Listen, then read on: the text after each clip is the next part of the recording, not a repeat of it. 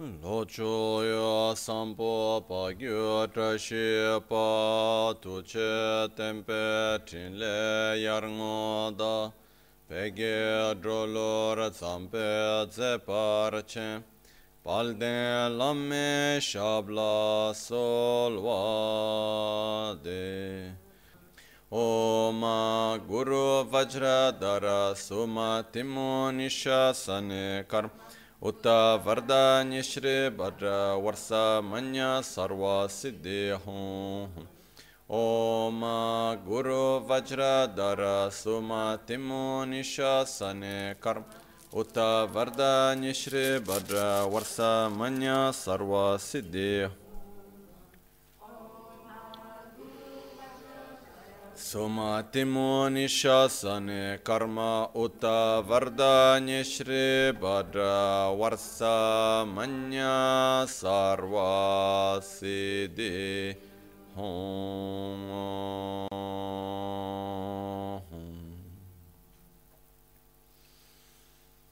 dāgī chitsūn lāma tujē chē nyamdā dālā tujē sikṣu sō gyebē shēsān dālā tendu sō uyōn sūngē nāwā cēdu sō cējē nyingnē sōwā dēbē cē dēchēn korlō visū lekshū nē yilā sambē dēdēn mā lēpā gēmē lhūngē drupra jīngē lō tsōnyī sōdān dikdēn shākbē dēngē namgē yinsu lekshū nē labchēn tsōnyī yōngsō dzōpā dāng Chera nidun changwara jingi lo chancho pargi ninsen tukun tu niyu peme siudru lekshu.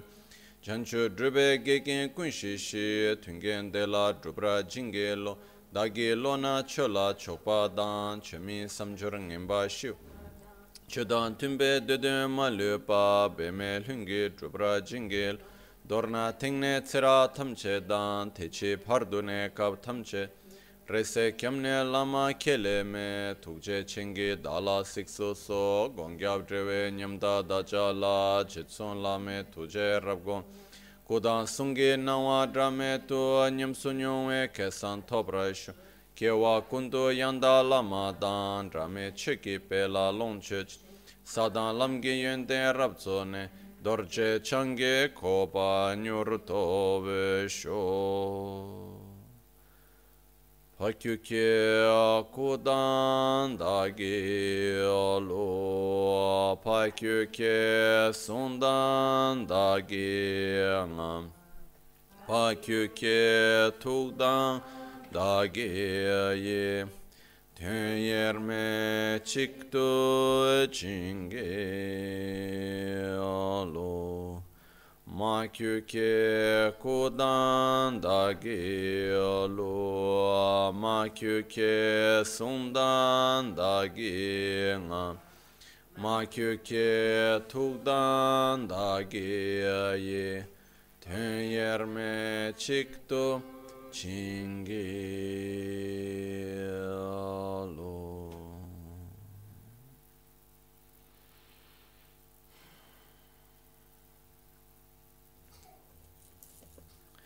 Om Muni Muni Mahamuni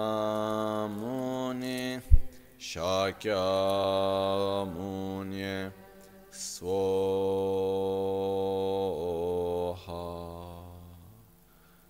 Saya Shia Pekya Chushya Metotang Rirab lingshya nide gempadi Sange shindula mikte ulvarki Drukun namda shingla chuparishu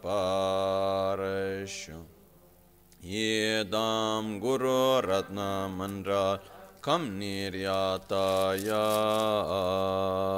amin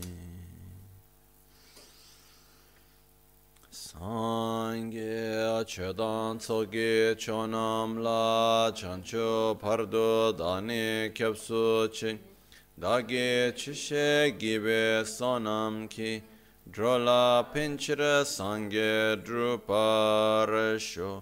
Sangye chedan tsoge chonam la chancho pardo dani kyapsu chi dāgī jīnsō gībē sōnam kī drōlā piñchir sāngē drūpārash sāngē chedān tsōgī chōnam lā jancho pardo dāni kyabsō chī dāgī jīnsō gībē sōnam kī drōlā piñchir sāngē drūpārashu in the Buddha, Dharma and Sangha I take refuge until enlightenment through the practice of generosity and the other perfection. May I attain Buddhahood for the benefit of all sentient beings.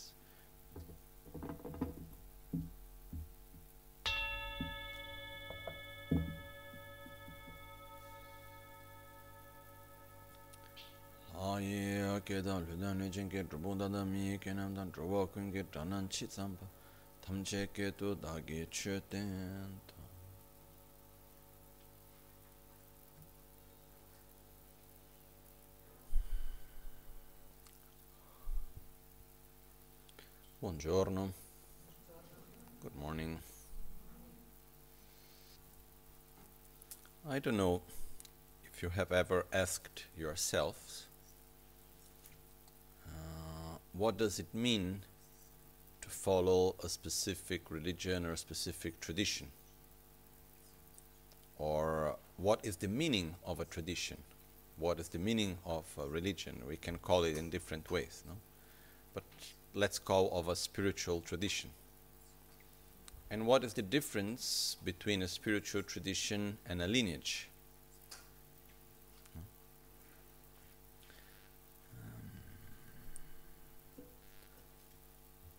When we say that we are, we are part of a tradition, for example, okay, we are Gelugpa, we are Buddhist, we are Mahayana, we are Vajrayana, we can give many names to the spiritual tradition we are part of.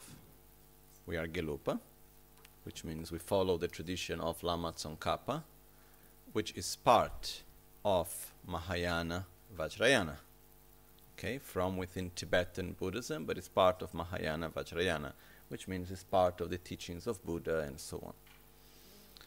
What does that mean? Basically, maybe I am wrong, this is just my own understanding. When we say a tradition, we refer to a set of, or how do you say, a, mm, It's a combination, no? It's a set of three things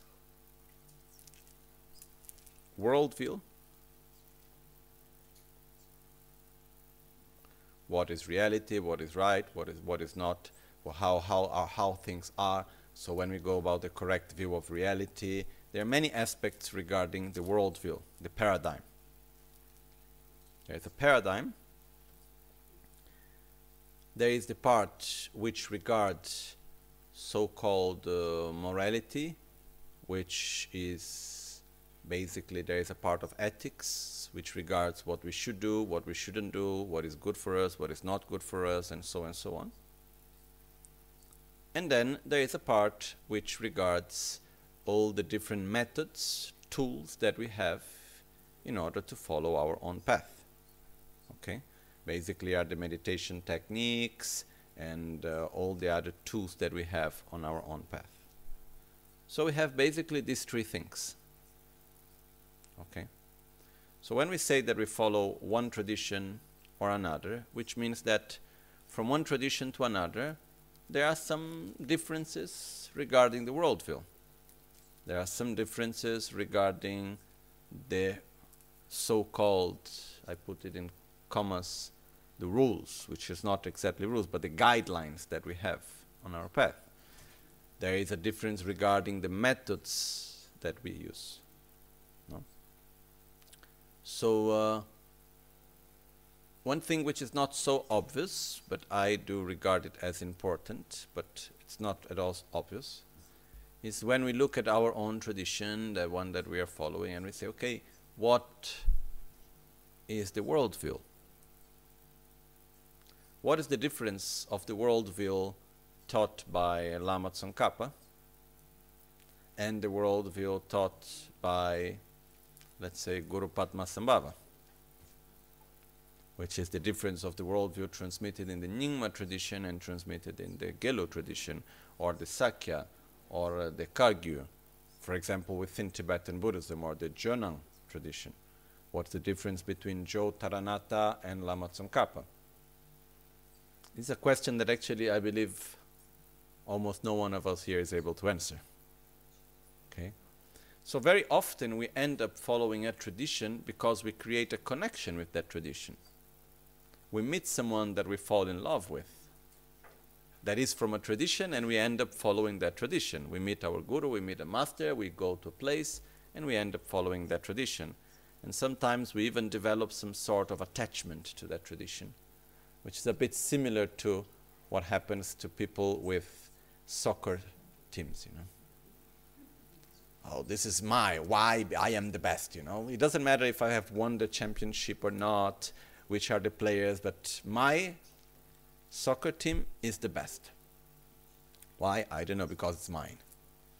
No? Sometimes this also happens with religion, with tradition. So we need to go beyond that. It's very important not to have this type of attachment.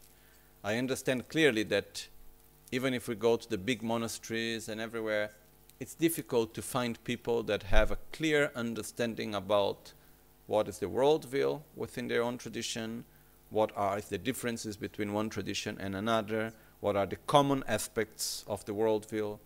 Because, for example, there is a part of worldview of Buddha's teachings. These are equal to all Buddhist traditions.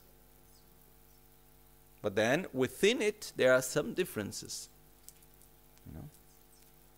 And uh, it's not so common to people that have this clear understanding. Okay? And then what is the differences regarding the way of conduct? What is the differences regarding the methods that we have? Okay? But these three parts are important. And basically, whatever tradition we have, basically is like showing us a worldview, a paradigm that we gradually try to develop giving us a way of behavior, showing us a way of behavior, how we should relate to our society, how we should relate to people around us, which is a so called set of rules or vows and so on. And then there is a way of methods, which is all the different meditation methods and uh, all the methods that exist in order to develop ourselves on the path to enlightenment. So, in our life, at least, we should remember to have these three parts. Okay? Which we also can call it Tagum Chösum. Tawa means view.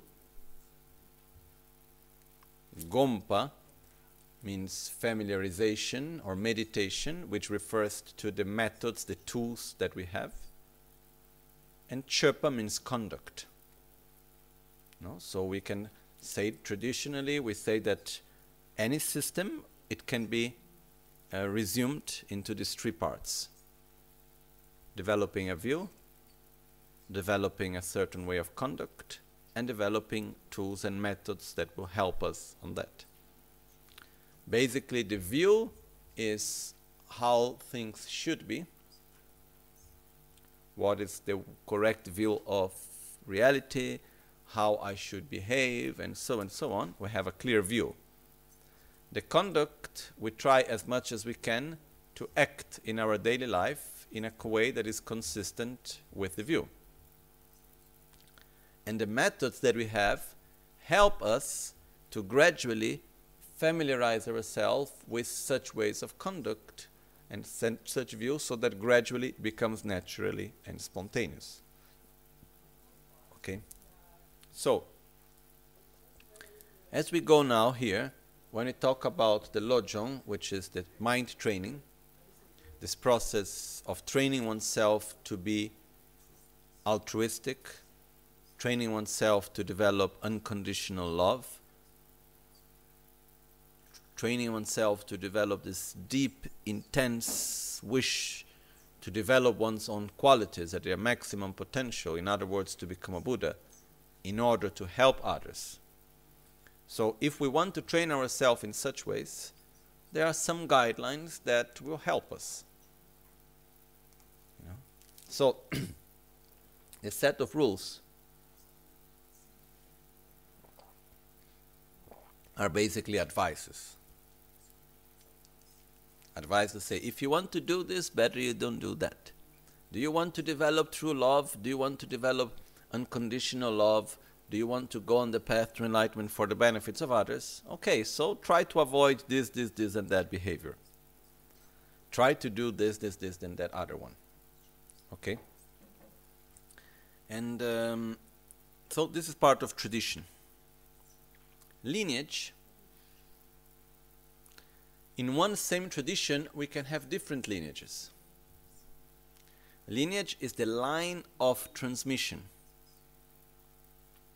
And the particular thing in lineage is that we, we can have two lineages that actually transmit the same worldview, the same way of behavior, of conduct, the same methods, but giving different emphasis and uh, with a different approach.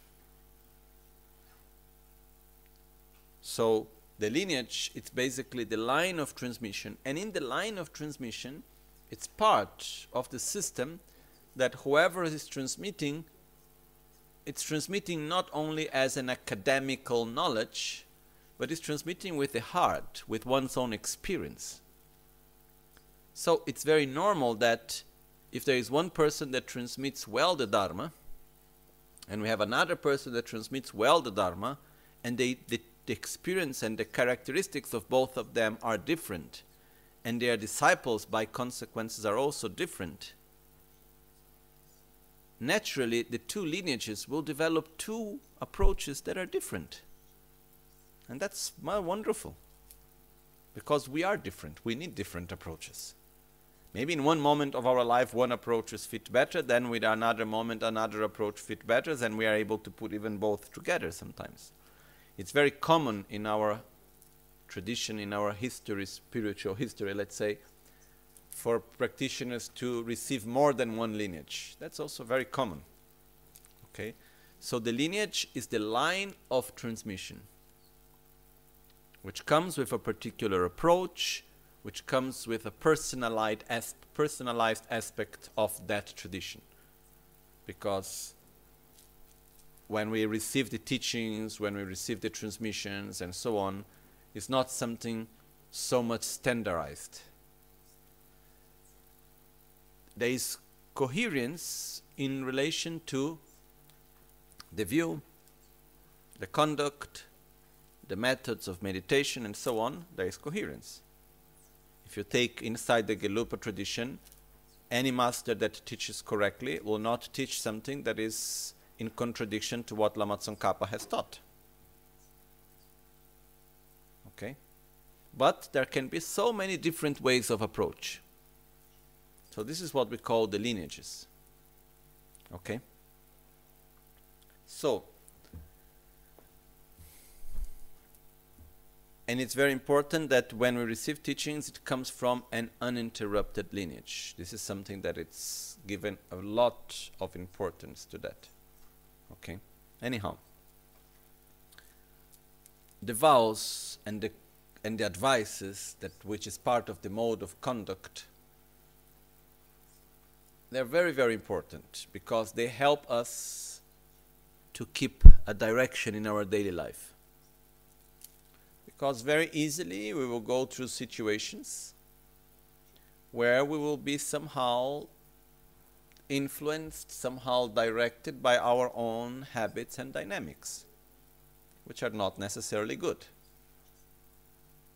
So, to have one direction, it is very important. Okay? It's like if we are driving or if we are walking in the woods. Know, sometimes I go to walk around the mountains here. And it's very nice because there are all this old path from the time where people would not use cars. So there are all the connections between one village and another and so and so on. And some time ago, maybe one, two months ago, I went to one place which was on the other side of the mountain behind. And I went walking, and then I was just following the path. I didn't know where it would go. Really. I had some idea because we have maps, but I was just following the path. And you are walking in the woods, and there are moments in which you don't know where to go, but you have some little signs, these white and red paintings that they make. So it helps you. Oh, you need to go to that way. And when I saw, I ended up in the lake. I was going to try, left around nearby Premeno, and I ended up in the lake. So it's very nice to have something that shows us when we don't know where do I go. Oh, there it's where I need to go. What do I do? Oh, this is what I need to do. There is something that is showing us. There is a guideline. And it's something very personal. We make the commitments or things that we see that are truly important for us. Okay?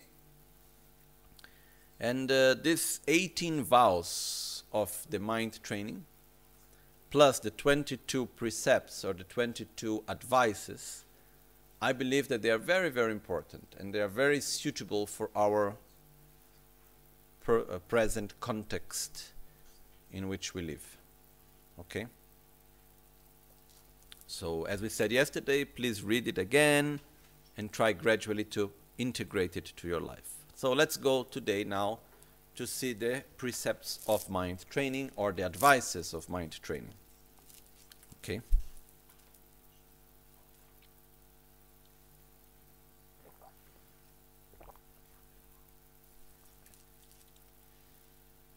Neljer tamche chi gicha loknön tamche chi gicha tota nila chawani nibo kangjong söbar cha.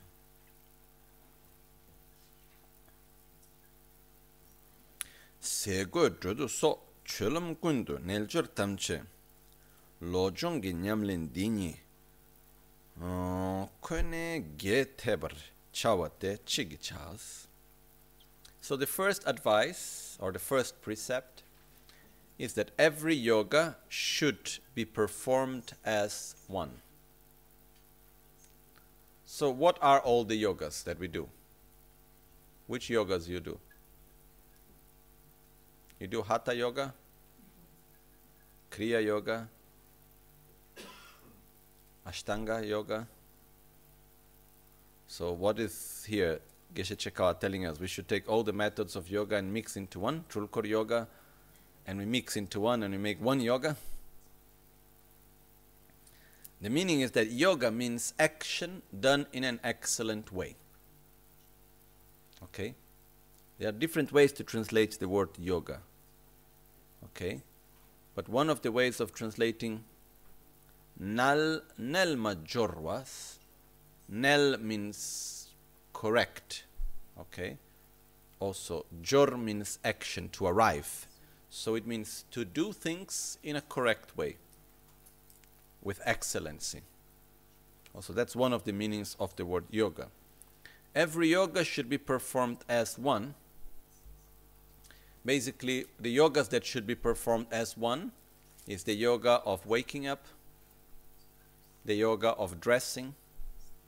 Before that, we have the yoga of washing, the yoga of dressing, the yoga of eating, the yoga of cleaning, then there is the yoga of working. We have so many different yogas that we do in one day. Then, in the end of the day, we have the yoga of sleeping. And in between, hopefully, we have the yoga of meditating. Okay? But yoga is the different actions that we do, that they should all be performed in an excellent way, going to the same direction. The meaning is everything that we do in our life should be guiding us towards the same direction. And this is a very, very important part of the practice that very often is not so much remembered by us, which is that the whole practice is divided into two parts. Any sadhana, any practice that we do, is how to practice during meditation sessions and how to practice between meditation sessions. And has always been said that both are of the same level of importance. So, for example, when we wake up, you know, there are many ways how we can do that. I will just give a few examples. When we wake up, it's important to try to wake up and generate the motivation for the day. Okay? If we, well, there is ways of waking up re- regarding the Vajrayana practice, that's not the moment to talk about that. But when we wake up, we generate the motivation for the day. We remind ourselves, saying, Oh, how fortunate I am to be alive here today, that I didn't die this previous night, that I have the opportunity in this life to practice the Dharma, that I can actually do something to grow personally in order to be able to help better others. So may I make this life meaningful. At least as a minimum, I will make the day of today meaningful. I will take every, every opportunity. I would not lose the opportunity of the day of today. Every good moment I will dedicate, every difficult moment I will use as an opportunity to see my own defilements and to apply the antidotes. I will make the life of the day of today meaningful. May, ev- may everyone that I meet, everyone that sees me, everyone that touches me, everyone that listens to me, everyone that remembers me, receive benefit from that. May I be able to be of benefit for each and every one that I meet during the day of today. And then we can even precisely go and make okay, so I will compromise myself particular. Today I will put a particular effort into patience. Today I will put particular effort into not criticizing others. Today I will put a particular effort into being generous. We choose something and we generate that intention in the morning. Okay, so we are waking up. Correct. We can do, we can make the prayer, for example, the prayer that I do in the morning. The first thing is Lama kuncho sumla kyab suchi rangni lase doji sungne cho cho so nyer cho tada dom gecho kundu chishin dro What which is in self-healing. Which means Lama Kunjo sumla kyab suchi I take refuge in the Guru, in Buddha, Dharma and Sangha. Rangni lase doji sungne cho I am clearly as the deity, as the Buddha, holding Vajra and bell so I remind myself of method and wisdom, of love, compassion, and wisdom. I hold love, compassion, and wisdom, method and wisdom.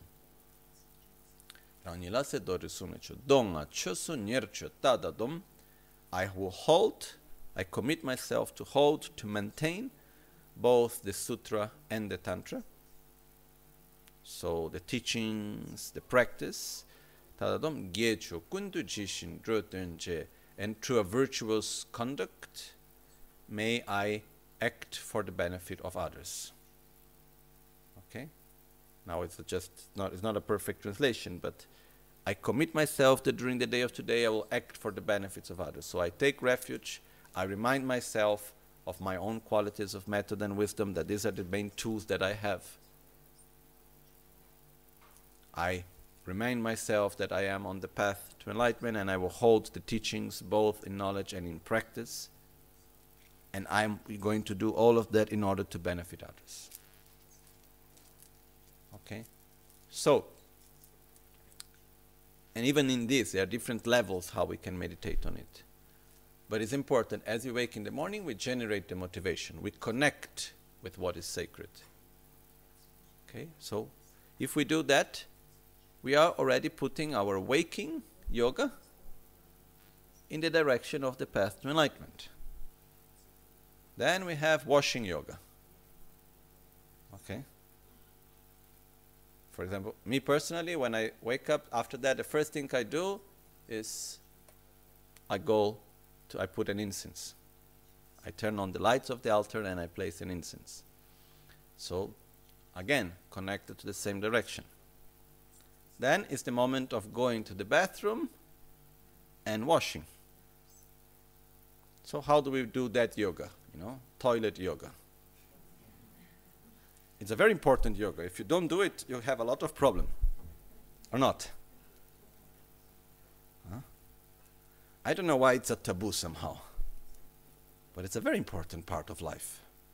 Very, very important. So, how can we transform that yoga? Do we accumulate tension as the days pass by? You know, from one day to the other, situations of fear, conflicts, aversion, insatisfaction, and tension that we accumulate. Okay? This is normal in life. Worries or anything, this tension that may be generated during the day. Okay? So, as we go to our toilet yoga, we go, we let the tensions go away. We imagine that everything that is inside of us that is not good, that is of not of benefit, it all go away. Then, as we wash ourselves, there are different ways of, of practice on that. One of the most practical ways, more simple ways, is that we visualize that it's like nectar pouring down and then we purify our own negativities. We can, if we're having a shower, we can do Eyam Lambam Shuddha Shuddha Soha. We can do the mantra of Vajrasattva. Uh, if we do a little bit, even a very a much higher way of practice, we can visualize the empowering deities granting us the empowerments like the vase empowerment and so on, but that's another subject. Okay? But as we do, we imagine that if we have any negative thoughts, something regarding our negative emotions and uh, if not, if we remind ourselves of the actions that we did in the day before, that we regret that we have done that action, so we generate a commitment not to repeat them again, the way how we spoke, the way how we thought, the way how we acted. And as we wash ourselves, we imagine all that negativity is going away, as we request the blessings to be able to purify it. Okay? So, and uh, there is one even there is one part of the practice which regards even brushing the teeth. Because when we are brushing our tooth, actually, it's like taking away the dirt that is inside. So this we connect with our uh, bad habits. We connect with our defilements. We connect to the imprints of our defilements, like what goes deeper into us, that we are cleaning it also completely. So we prepare ourselves for the day. And after that, we dress up.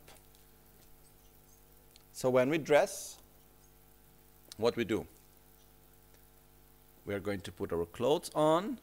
Why do so we give a meaning to the clothes. In one way, very simple way, if for example one is looking making yourself look beautiful and so on, you choose beautiful clothes. You make it as a way of offering to the other people. So you are going to meet people today.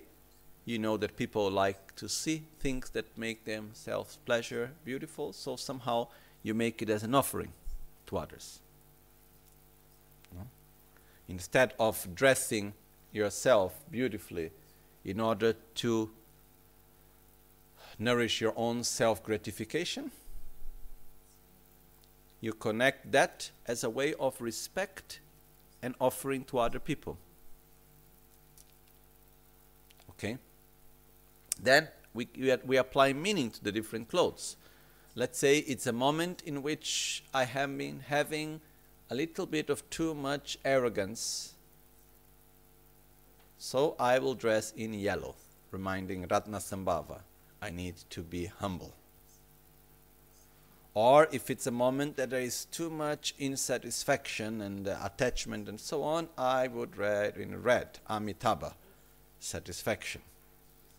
Or we can connect, for example, the colors that we use, we can connect it with the qualities that we need to cultivate more during that day, the aspect that we need to connect with. for example. Then uh, we can uh, wear jewels.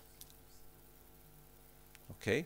Or we can wear different, or even we give meaning to our own clothes, and then we give a meaning to it. So, for example, in the path of the Bodhisattva, if you look the Bodhisattvas, how they are represented, like, for example, the image of Tara or the image of Chenrezig, they wear six types of jewels. Okay? Which means that as we put maybe the earring, the necklace, we put the jewels on, what is the meaning? I am adorning myself. It's correct in English, I think, no? I am adorning myself with patience, with morality, with generosity, with joyful effort, with concentration, with wisdom. So we give a particular meaning to the jewel. And then as we wear the jewel, we imagine that we are actually adorning ourselves with our own qualities, with our own practice. Okay? So during the day, whenever we touch the jewels, whenever we remember ourselves, it's connecting us to that commitment of perfecting our qualities. Okay? And actually, there is another aspect regarding jewels, which is something that I don't have any real knowledge about, but it's just my own sort of understanding. I like just to share. Maybe it's completely wrong. But when we look at the traditional jewels, the places where jewels are placed. So we have in the wrist, okay, here, in the fingers, especially we have the ring finger, okay, then we have in the necklace, ankles, in the arms, okay? And belt, basically. That's the most common ones. And in the head. No? For example, the most common ones is basically we have the earrings and the, the uh, bracelets, okay? These are very, all of this, actually all these points are important meridians are important par parts of energy in our body. And uh, by having certain types of materials in contact with it, such as gold, such as silver, which are pure materials, such as different types of stones and so on, actually they stimulate the meridians in a positive way. Okay? So, for example, putting a golden ring on the ring finger, traditionally for example, even in Tibetan medicine, each one of these fingers it's related to a certain type of energy, and putting this it allows it helps us to keep the energy and not to lose it. For example, the ring finger of the left hand particularly, it's connected with the energy of desire, also connected with the sexual energy, which is called the channel of great bliss. No? In the practice of self-healing, we put the finger on the basis when we do Om Vishwa Shanti we touch the base of the ring finger when we close our hand and we do like this. The meaning of that is to remind us not to be attached to bliss. Okay? So, uh, traditionally, when people get married, where do they put the finger? Where do they put the ring? On the ring finger of which hand? Left. right? Which means control the energy of desire. It has this meaning naturally. Actually, on both hands also, it has is connected with that. Okay? So, there are many things which are connected to the physical part of energy also in our body and so on, and jewels have a connection with that. I am the worst person to talk about it because I never would ever use anything. I don't like anything on me, like watch or anything else. And I would not use it anyhow. But just to say that if we give the right meaning, we transform the yoga of dressing. Okay? This is something that traditionally it is very much done with the clothes, like the clothes are given a particular meaning. So when we dress up, it's not just a moment of dressing because I like that color and I like that clothes. We connect it with the path to enlightenment. And again, we make ourselves look beautiful. Why? Because I offer to others. Okay, instead of doing it in a selfish way. We try to apply particular meaning to the different parts of clothes that we wear. Okay? And with that, we are always reminding ourselves of the path. Then there is the yoga of eating.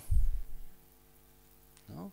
When we eat, we concentrate on the process of the winds absorbing into our central channel, heating our digestive system through the fire that grows. Then we visualize that Guru Buddha is in our heart. And then the food that we eat is first, first digested, and then the purity of the food is separated from the impure parts of the food, and the pure part of the foods are offered to Guru Buddha in our heart. And then from the Guru Buddha, all the remainings goes through all of our body, going to all the microbiome of all these countless numbers of beings that live within us, and we offer them, and they're all very satisfied, and by that we have a sensation of that they support our good health and well-being, and we are happy to give to them. It's another way. We practice generosity while we eat. Because in our body there are so many beings, actually. What's the number of the bacteria and uh, microbiomes that live within us? Many billions, actually. Once I, someone told me something, I heard something that in, um, in average, I don't remember how many kilos, but it's something like 30 kilos in the body of a woman and 35 or 40 in the body of a man, I don't remember precise, are actually microorganisms. You know? And we still say my body. You know? When it's a whole country, it's a whole world actually, it's a, it's a planet by itself. You know, and the most in interesting thing is that we think that somehow we are indifferent to it, but our health and our emotional state are strongly influenced by all these beings also. There are modern studies which show very clearly that if you change the microbiome, the person changes the emotion state, emotional state. One of the studies that was done with that was with little mice, this lab mice, no? which are uh, from the DNA, they have identical DNA. No? So they put these little mice and they see that actually after some time some mice develop the tendency to get more nervous and other mice they develop the tendency to be more calm. There is this difference between them. No? So then when they see that these tendencies have already developed within the mice. What they did is that they took the microbiome from the guts of the nervous mouses and mice and they put in the calm ones.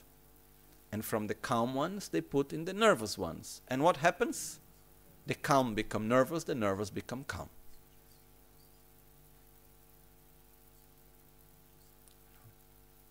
So actually, there is a very strong influence, and there are many other studies regarding this, many modern studies regarding how much we are influenced by all the beings that live within us, and so on and so on.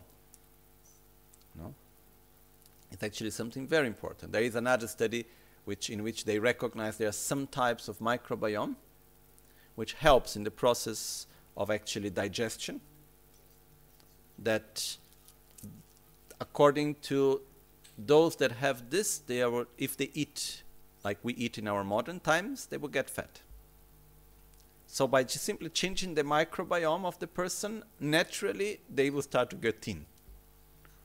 Because these are microbiomes that actually they are very, very useful in places where people have almost not much food. And this microbiome, when it when we eat, the way how it transforms the food gives us more fat and so on. It, trans it, it, it knows how to, how to say, uh, make better advantage of the food somehow. But when we eat too much, it makes the opposite effect. So, according to the microbiome, it changes many things in the body and in our mental and emotional state also. Okay, this is something that it's very clear. So, and in very ancient Buddhist texts, since the time of Buddha, is saying the importance for us to be in peace with our microbiome. And it's very clearly talking about how all of this is connected to our own body and our emotional state and everything else. So when we eat, we are nourishing our microbiome. So we dedicate to them, we connect with them, we make an offering to all to them. And by that we create a sort of more harmonious relationship. Okay? Rinpoche, when he came to Brazil the first or the second time, I think it was the second time that Rinpoche went to Brazil, he gave a speech, was a public speech. Well, I think it was the first public speech that Rinpoche gave in Brazil in 88 or 87, something like this. And I listened to it once. There is the recording. And uh, Rinpoche was talking about the importance to make peace with the microbiome. You know? And uh, this was in a period where, in our uh, normal studies, uh, scientific, I don't know how public, how common it was to talk about microbiome and the importance of it and all of that. And uh, Rinpoche was talking about all these microorganisms. There is a specific word in Tibetan for it, and talking about oh we need to be make peace with that and so on and so on.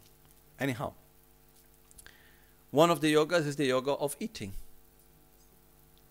So, for example, it's very important when we eat to be present in the moment of eating we have an habit in our Western culture, which is that to talk as we eat. It's very different from the Tibetan culture. The Tibetan culture, it's very bad, how do you say, behavior, is very bad. Manners, is very bad manners to talk as you eat. So if people, they meet for lunch, they eat in silence. And then after when they have their tea or coffee, that's when they talk. But uh, we don't need to change completely our culture, but it's important to try to have at least some awareness when we eat. In the moment of eating, we remind ourselves I am nourishing my body, I am not inducing myself into pleasure. We need to make this difference. Why do I eat? To nourish my body, to have the strength to make a good use of this life. This life is too precious not to take good care of it. So I am not going to eat in order just to generate pleasure on a selfish way. I will eat in order to nourish my body, to use this life in a positive and meaningful way. If we have that intention, and as we are eating, we imagine that we are giving strength to this body, which is through this body that we can keep these precious conditions that we have. No? Which was the first state of consciousness that we develop in the practice of Lamrim after relying upon the Guru? Recognizing the preciousness of this life, of the freedom and endowment that we have. So, as we eat, we are nourishing this body that allows us to experience these precious conditions that we have. Because if this body is not healthy, forget about meditating.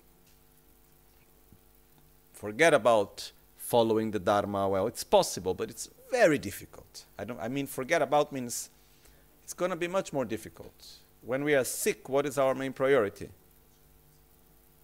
To overcome the sickness, to stop feeling pain, and uh, maybe we get very tired, and so and so on. So, having a good health, it's fundamentally important for our practice of Dharma. So, when we eat, we concentrate to that and we direct why do I eat? Because I nourish my body to make this life meaningful so that I can make one step ahead on the path to enlightenment to help every sentient being. So we connect to that as we eat. And by that, we transform the yoga of eating. Okay? If we do exercise, Why do we do exercise? Because I want to look beautiful? Maybe. Or because my body needs to be healthy? Because I want to be well? Okay. But what if I am able to connect that when I do exercise, I am keeping this body healthy so that I can keep these precious conditions I have so I can grow on my own spiritual path to help others. I connect the exercise with health and I connect health with this with this precious human life with freedom and endowments that I want to use in a meaningful way for the benefit of others. If we connect to this, then we transform the yoga of exercising. Okay. Then we have the moments in which we may teach someone something. We may be doing our work. So, for example, someone may ask, but how do I transform my daily work? I do a job that has nothing to do with the Dharma. No, I am working in the bank, I am working in a shop selling whatever, I am uh, doing whatever job that I don't feel any special connection with the Dharma. Okay? Can we practice well if we do not have anything to eat? If we don't have a place to sleep? If we don't have the minimum necessary livelihood, can we practice well? No. So, why do we work? Because we make an exchange. I give my time, I give my knowledge in order to receive the livelihood which I need to live in this life, to keep these precious conditions I have.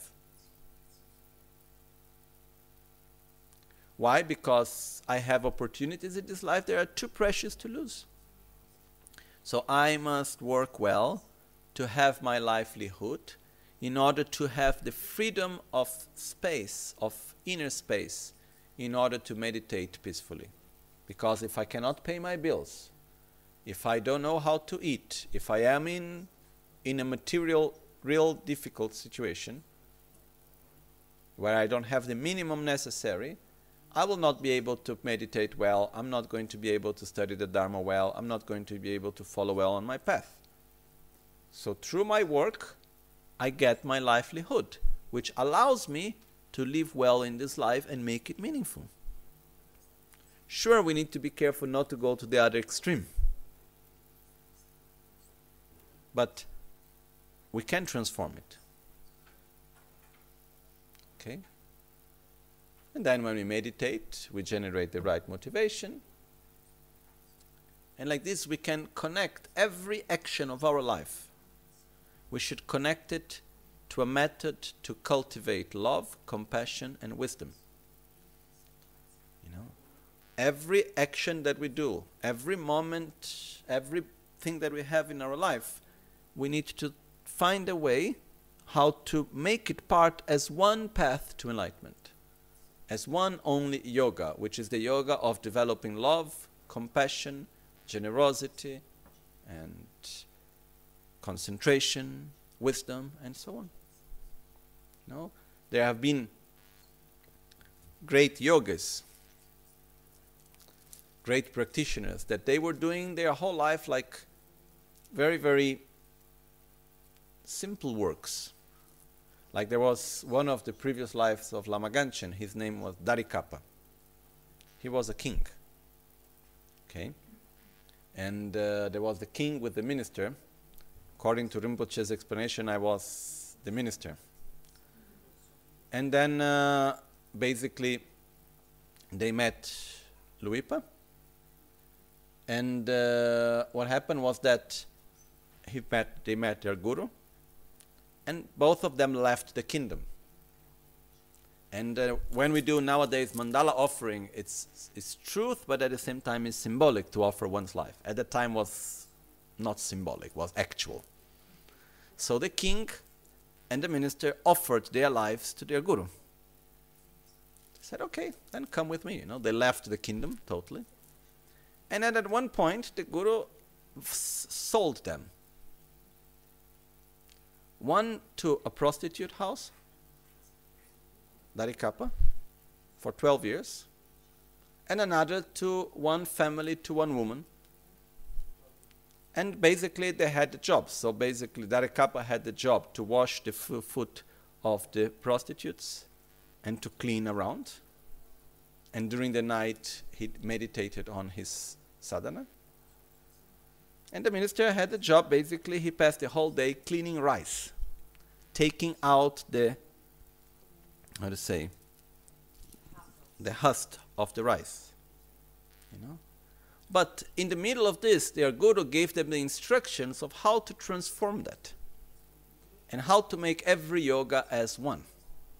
So they would meditate with their own sadhana of Heruka, and at the same time, they would also apply to these very normal, mundane tasks that they were doing, not showing out as the great practitioners. They were somehow hiding behind the image of a normal sort of servant slave that needed to do the job for 12 years commitment. You know, they were not there saying, "Oh, look, the great master that is doing that." No, they were just like anyone there, a very, very simple person. And in that process, they were able to gain the higher realizations.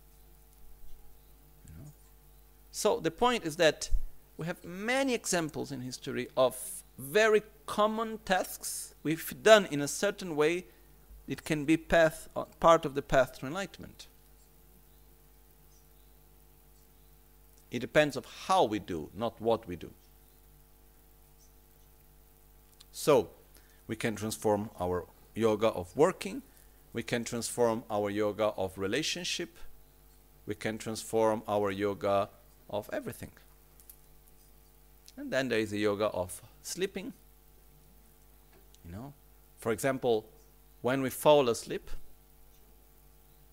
the state of mind in which we fall asleep, the tendency is that during the night the thoughts follow the way state of mind that we had when we fell asleep. So it's important to fall asleep with a virtuous mind. So we can fall asleep listening to teachings, we can fall asleep reciting a mantra, we can fall asleep generating a positive thought based on love, or on caring and respect, on gratitude. We can try always to fall asleep with a positive state of mind. Then again, every yoga, the yoga of sleeping, becomes part of the same yoga on the path to enlightenment. Then there are different practices of sleeping or on the Vajrayana. This is another step. But it's important for us to start adapting everything. You know? And this is not something that happens only in Buddhism. If we look in many other spiritual traditions, if you look at the Orthodox Jewish, there is not one thing that they do that doesn't have a prayer. It's important for us always to connect to the meaning of it. It's not a matter of reciting something. It's a matter to connecting, to connect that action to the path of developing love, compassion, wisdom, on the path to enlightenment. That's what is important. Okay? So, the first, I, I was thinking to go to the 22 very fast today, but anyhow. The first one of the advices is every yoga should be performed as one. Neljer tamche chigicha. Loknun tamche chigicha. All errors are to be amended by one means. Um, Kien sangeda nyomo sok 강 Nyembolojon kone chigicha wates lonen. Which means, whatever is the situation that we find ourselves in, okay, our good conditions, negative conditions, how we react in front of them, when we should always amend them, we should always look for a solution within the practice of Lojong, within mind training. We should always try to deal with the situation through the path of eliminating selfishness by developing unconditional love, by respect, by gratitude, by generosity, by wisdom. We should always basically apply the practices of transforming adverse circumstances into the path to enlightenment. So basically is the practice of lojong that we have spoken in the previous days. We should use it as a method to deal with every situation. It doesn't matter which situations we find ourselves in. Okay? Todanila chawani. There are two activities. One at the beginning and one at the end. Which means whatever we do, we should do something in the beginning and something in the end.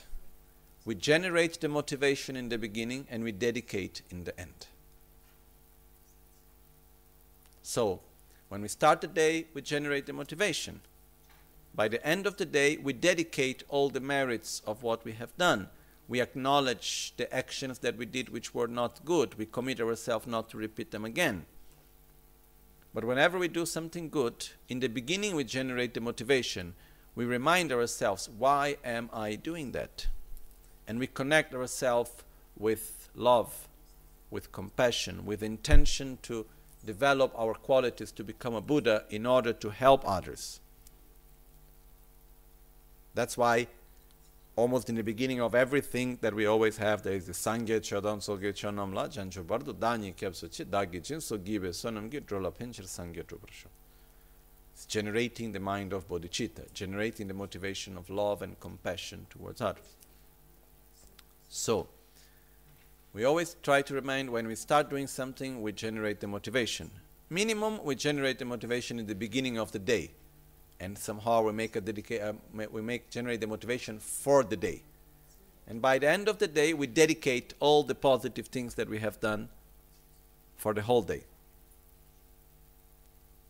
So at least in this way we are able to generate a good motivation that somehow it's connected to everything that we do and we dedicate all together because it's not so easy to generate a motivation on everything that we are doing so I'm going to eat, generate motivation for eating. Then when I finish to eat, I dedicate the merits that I have done by offering to all the beings and so on. It's not so easy always to connect the two. Okay? So, but at least we need to do in the morning we generate the motivation for the day. By the end of the day, we dedicate all the positive energy that was generated for the benefit of everyone. Okay? And when we do specific things like listening to the Dharma, making a particular practice, we always generate the motivation in the beginning and we dedicate in the end. Nibo. Whichever occurs, be patient with both. What are both? Good moments and bad moments good things and bad things, pleasurable and unpleasant and unpleasant situations. Okay? And someone may ask, but how can why why should I be patient with pleasant situations? The meaning here it says it doesn't matter if we have a pleasant situation or if we have an unpleasant situation, do not allow that situation to take you out of your path. Actually, unpleasant situations, sometimes it's more easy to go out of the path of love and compassion and kindness and altruism because when we go to a pleasant situation, what do we want? Just to enjoy. And we forget to dedicate to others. It's not that we cannot enjoy, we can enjoy a lot, and we should. But as we enjoy, we need to open our heart and connect to others and make an offering to all the Buddhas and our Gurus saying, Oh, you know, this pleasure I'm feeling, I dedicate it to you. May you have it. I offer it to you.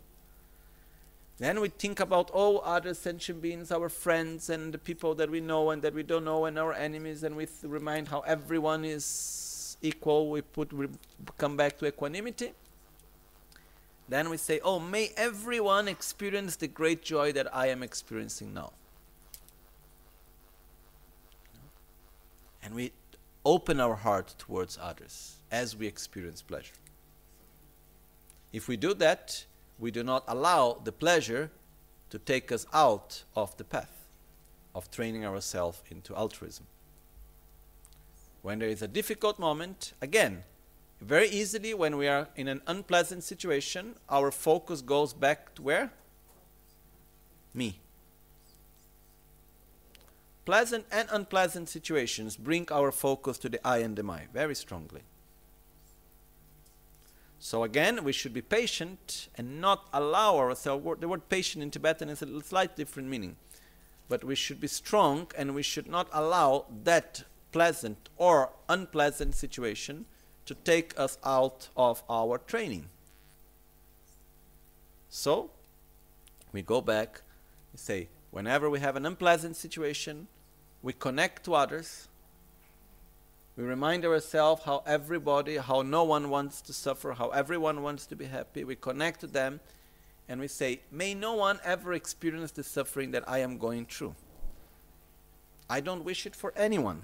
Doesn't matter who they are. And if there is anyone experiencing any similar suffering to mine, may, by eliminating my suffering, I be able to eliminate their suffering also. Okay, if we are hungry, may by eating and eliminating my hunger, I eliminate the hunger of others. May everyone be free from their hunger.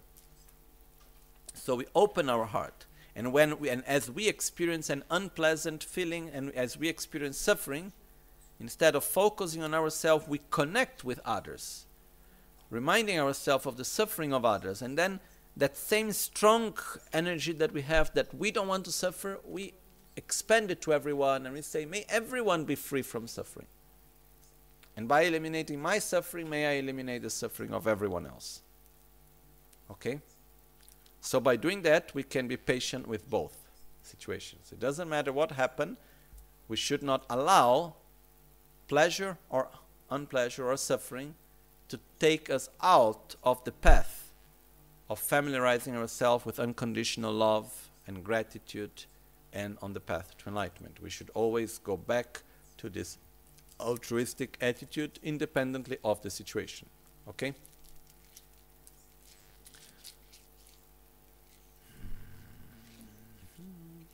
Nibo Sogdan Döla Shun. Guard both at the cost of your life. Guard both at the cost of your life. Guard yourself from your own weaknesses with commitments at the cost of your own life which means we make commitments. I will not criticize others because I have the weakness to criticize others and I know there is something that is not good. So it doesn't matter what happened, I will not criticize others even if it cost my own life. Okay. When we say the cost of our life, it's maybe seen as a little bit as a metaphor, but to say it doesn't matter what happened, we should not give up on our commitments. Okay? So, when we say both, it means the general commitments that we take, for example, not killing, not stealing, not lying, and so on, like the Pratimoksha vows or the Bodhisattva vows or the Tantric vows or any other commitments that we take, and the specific 18 commitments of mind training. This is what is both. Both means general commitments and specific commitments. The general commitments means all the other commitments that we may have taken, and specific commitments means the commitments, the 18 vows of mind training of Lojong that we have seen yesterday. Okay? The, what applies to everyone is to say, I take commitments in my life because I see my own weaknesses. And I don't want to allow myself to fall on them. That's why, to protect myself from my weakness, I make a commitment. Like, you don't need to take a vow that I will breathe every day of my life. Why do we don't need to take that vow? Because anyhow we will do it it's natural. We will do it anyhow. We need to make commitment on things that will not come spontaneously. We make commitment on things that we know that are good for us, that will protect us, but that we have our own weakness somewhere. So, to protect ourselves from our weakness, we protect our commitments at the cost of our own life. Okay? Nibo soda sum. Kawa sumla labrcha. Train in the three difficulties. This is a, it's, a, it's very I like very much this part. Tongmar nyomo nyempo drenka pardu nyomon kewa doka tar gun chokawates kawasumla labarcha. Which are the three difficulties? First difficulty have awareness of your own defilement. Okay? So, it's like, for example, first difficulty is to be aware when anger manifests. And to know I shouldn't be angry but still I get angry. So the first difficulty is to be aware of the defilement and to try to connect with the antidote, but we are not able to. So, anyhow, I shouldn't get angry, and finally, I am angry. So, the first difficulty is to have this awareness. The second difficulty is actually to apply the antidote. No? So, which means we see that anger is coming, but we are able not to follow it. We are able to apply patience. We are able to apply respect, gratitude, compassion, whatever is the antidote to that specific anger. So we see anger coming, but we, are, we have the strength not to follow it. It doesn't take hold of us. Okay, that's the second difficulty. And the third difficulty is to give continuity to the second.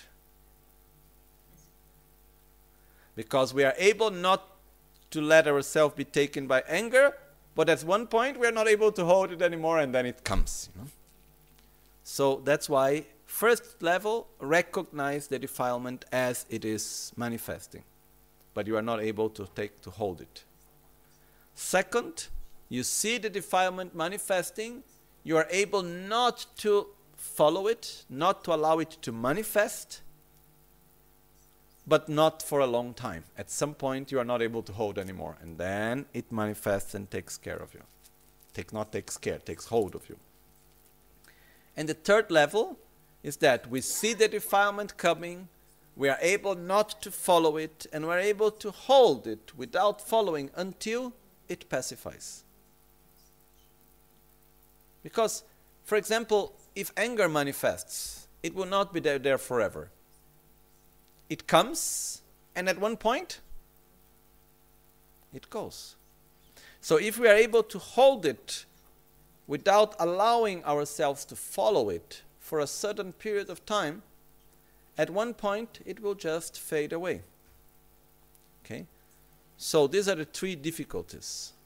Recognize the defilement, hold it, and ho- keep holding until it pacifies.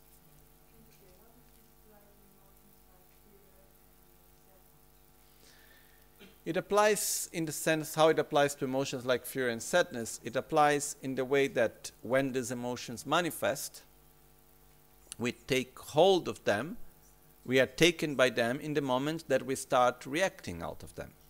We enter into their game. So we start imagining the future and how I will do this, and uh, it take, completely take hold of ourselves.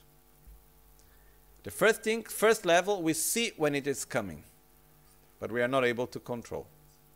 Second level, we see the fear, but we keep the fear as if something that is there that we are observing. It will not take hold of our speech. It will not take hold of our decisions.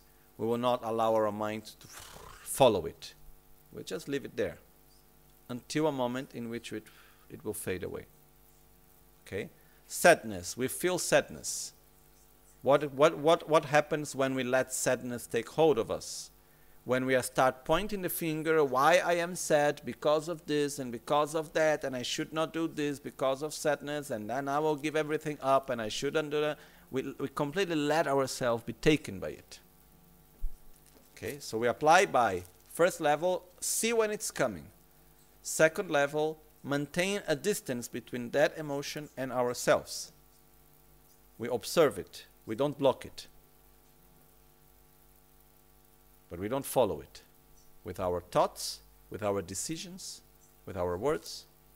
We just observe it. We observe it as a habit of the past. Okay? That is just manifesting. And then until it's able to pacify. Okay? So this means to train in the three difficulties. For me, the beautiful thing of these three difficulties is showing us that there is a process. And if you are able to see the defilement manifesting, very good. You're not able to stop it, wonderful, you are on the first level. And if you're able to hold it for some time but not completely, wonderful, you are on the second level. And when you're able not to follow it until it pacifies, wonderful, you are in the third level. And if it, does, if it doesn't manifest anymore, even much, much better, you have realized the, uh, the antidote. Okay? But there is a process which is shown here. So, train in the three difficulties. 7. Gyui tso nam sum lang. Seek the three principal causes. Lama sampo jawa. Lo le surunga. Segu. Tungen tsawa. There are the three main causes to be able to practice the Dharma correctly. Okay? That we should always look for them. We should always have these three causes in our life, which are to meet a good spiritual guide, Lama Sampochawa, to meet a good guru, Lo Le Surunga, to have a mind that is willing to practice, in order not to be lazy. Okay, to have one's own mind which is willing to change and to practice and to do something. And the third, to have the minimum material conditions for our own livelihood. Yeah, to have to be able to have not not to need to worry about our clothing, our food, our health, our housing, to have the minimum material conditions. This is the three positive causes for our path. Okay? To have someone that guides us, that we meet, which doesn't mean we need to be 24 hours together, which doesn't mean that we need to be nearby this person for our whole life. It means to meet a guru. Maybe we can stay with our master for, we meet him for one time, two times, ten times, hundred times. But then we have teachings, we have guidance. This is one condition. The other condition is to wish to practice. Tibetan is more specific. It says, Lo le It means to have one's own mind that is active, that wants to change, that is not lazy somehow. And third, to have the minimum material conditions so that we don't need to stay worrying about clothing, about food, about healthcare, about where we live, and this type of things. Okay? So, this is seek the three principal causes. Eight, don't let the three factors weaken. Nyampa meba namsum goms. Lamar möku lojong la trowa gosum pakyu. There are the three factors that we should not allow to become weak. The first factor that we should not allow to become weak is lamar möku, is the respect and gratitude that we have towards our Guru. So, towards those that teach us and guide us, we should never allow the respect, the gratitude to weaken. Second, we should not allow the joy of training ourselves into love and wisdom to weaken. The joy into training ourselves in lojong, in mind training. In other words, we should not allow to lose, to weaken the joy to practice the Dharma. And third, we should not allow to weaken the conscientiousness of our body, speech, and mind, which means the awareness of how I speak, how I act, how I think, in order to act in a way that is coherent with what I believe, with what I know that is good. Okay? So somehow it becomes very important for us not to allow to weaken our own awareness, our mindfulness. No, nowadays there is this word that is very much used to be mindful. So in a way, this would be do not allow your own mindfulness regarding the way how we act, how we interact, the way how we speak, and the way how we think to weaken. Okay? So this is the other advice. Don't let the three main factors, the, the three factors weaken. Nine. Never be parted from the three possessions. Uh, Jalme sumdan demparcha.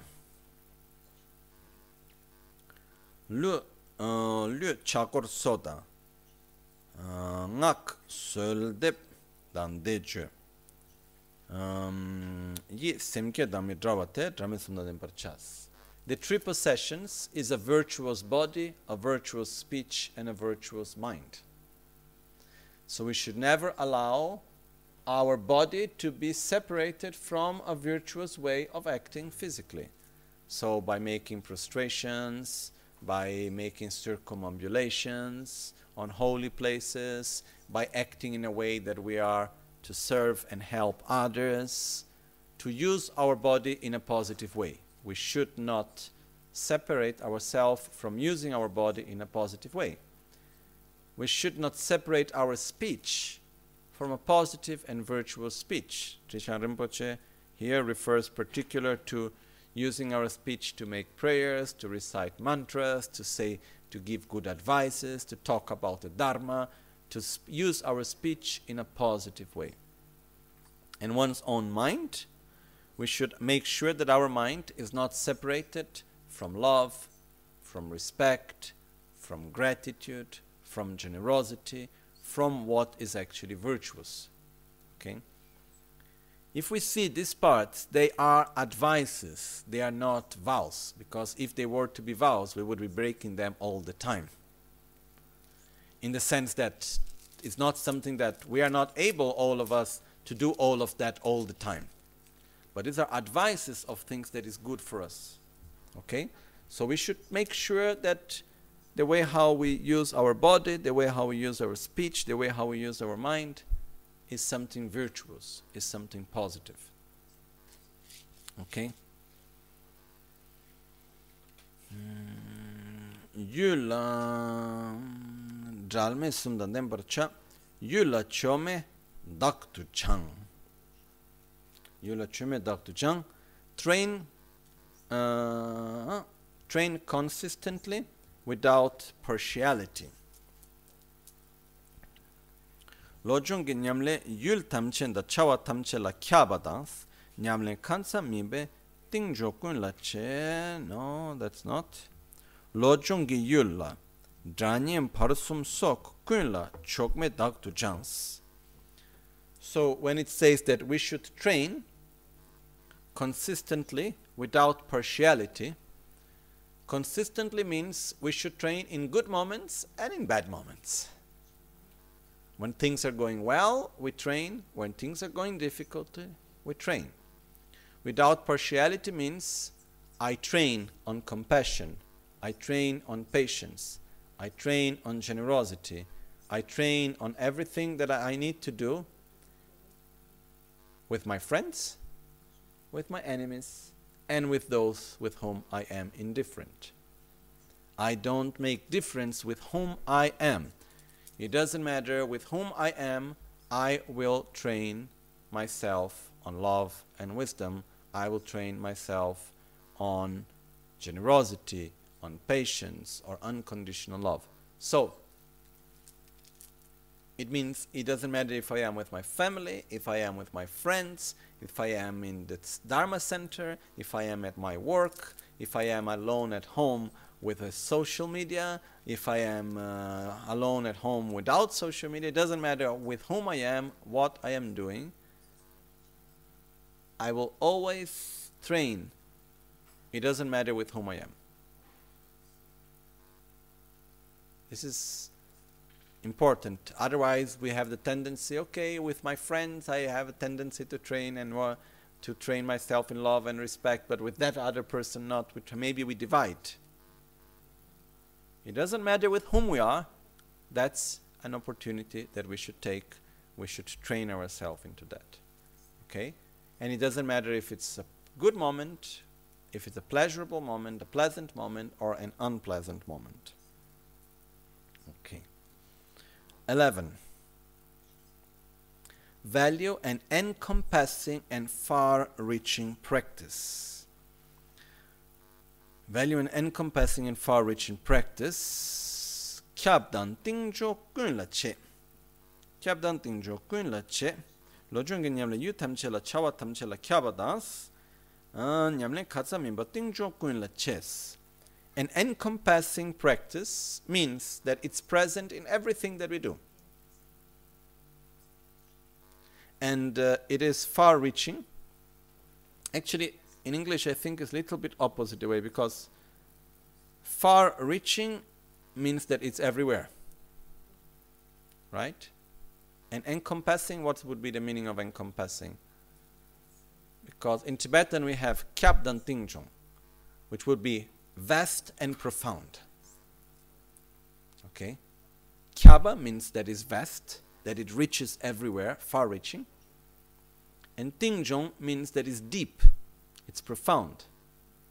Which means that we should value a practice that can be should be applied to every situation, so it's vast, and it shouldn't be superficial.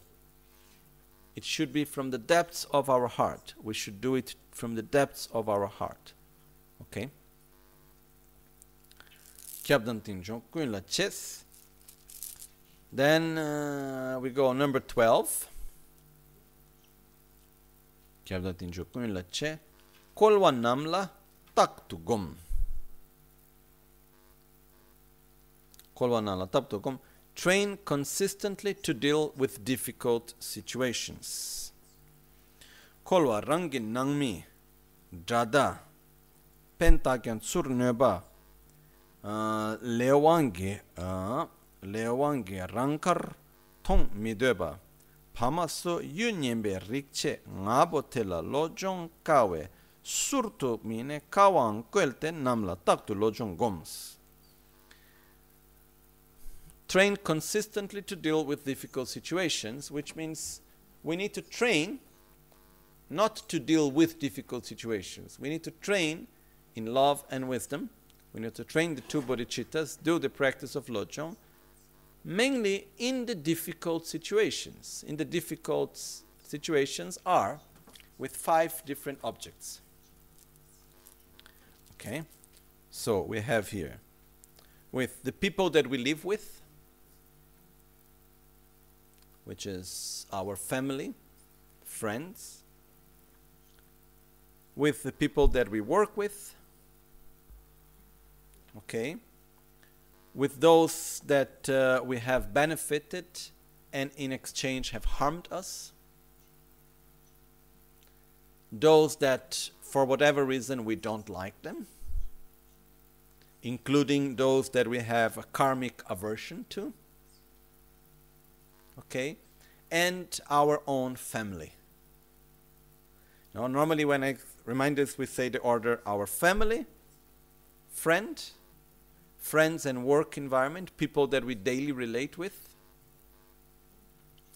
people to whom we have, um, so we have family, friends, work environment, people to whom we have benefited and in exchange have harmed us, and those to whom we have a karmic aversion, which means people to whom we have a natural aversion and we even don't know why.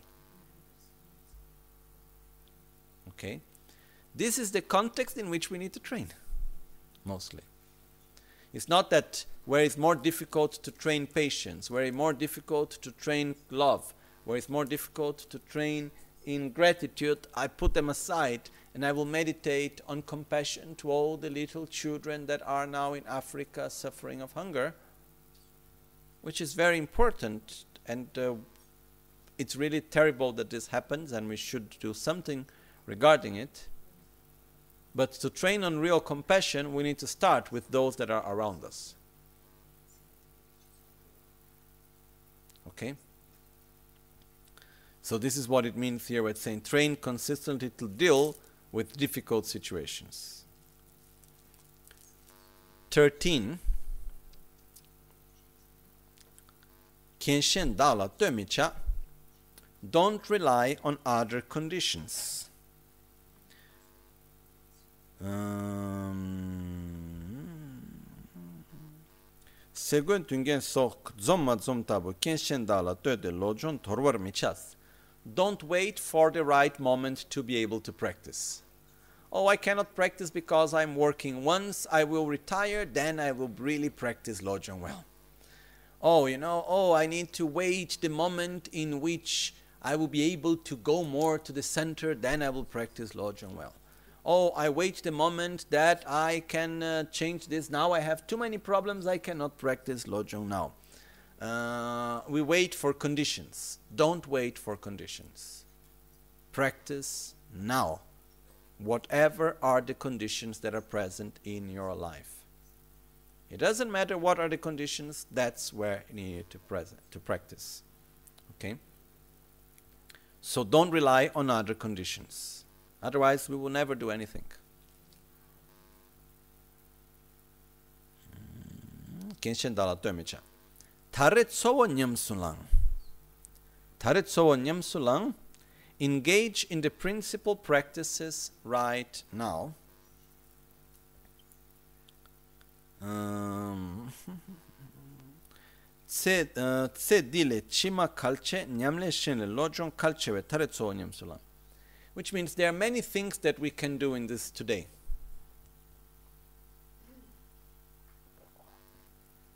We can study philosophy, we can uh, train ourselves into doing yoga, uh, we can study astrology, we can uh, paint beautiful things, we can do so many nice things in life. But life will end soon. And as Atisha said in one of the teachings, he says, I try to remember the precise verse, but anyhow, it's something like This life is short, it's gonna end soon. There are so many objects of knowledge available and so we need to choose. Because life is short and it's going to end soon. There are many beautiful things to do in life. Many, many wonderful things to do. But, as the advice that our Lojong Masters are giving us, Geshe Kawa says, engage in the principal practices right now. Principle means engage mainly in what takes care of the fundamental aspects of this life, which is eliminate selfishness.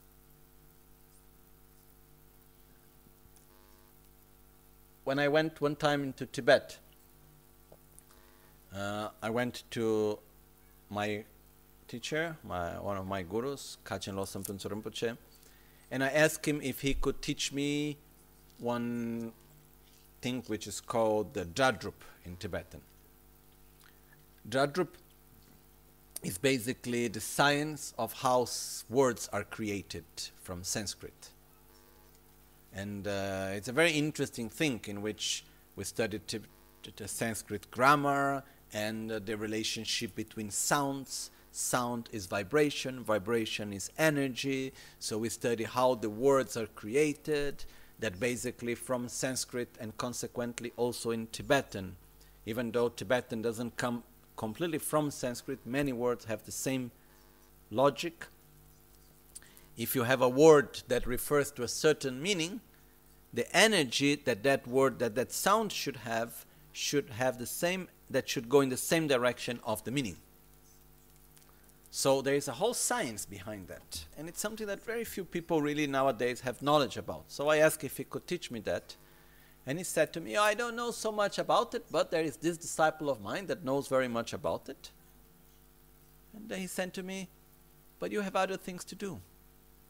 This is a good, no, it's nice. But you know, you need to meditate, you need to learn Lamrim, you need to learn other things that are of greater benefit and to go and to teach others and to practice yourself. Because there are so many wonderful things that we can learn, but that if these things are not serving to change the deeper aspects of ourselves, when we die, this knowledge is gone. And then what?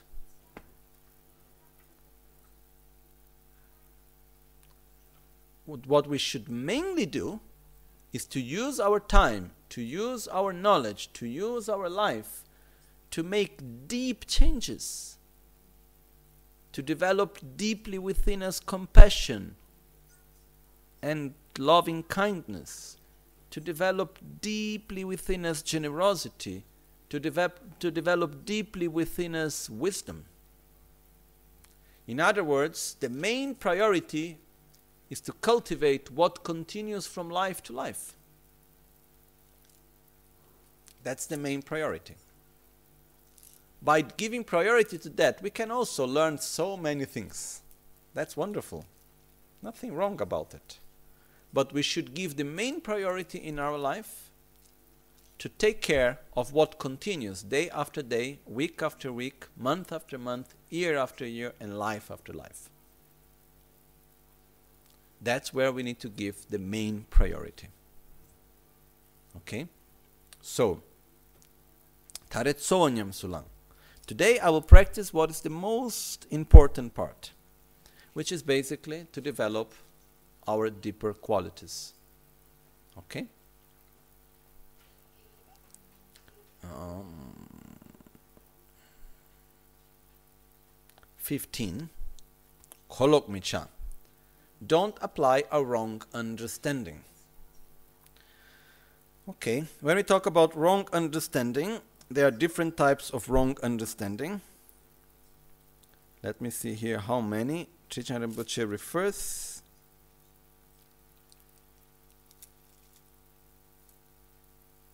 Okay, there are six types of wrong understandings. Let's see wrong patience, wrong taste, wrong compassion,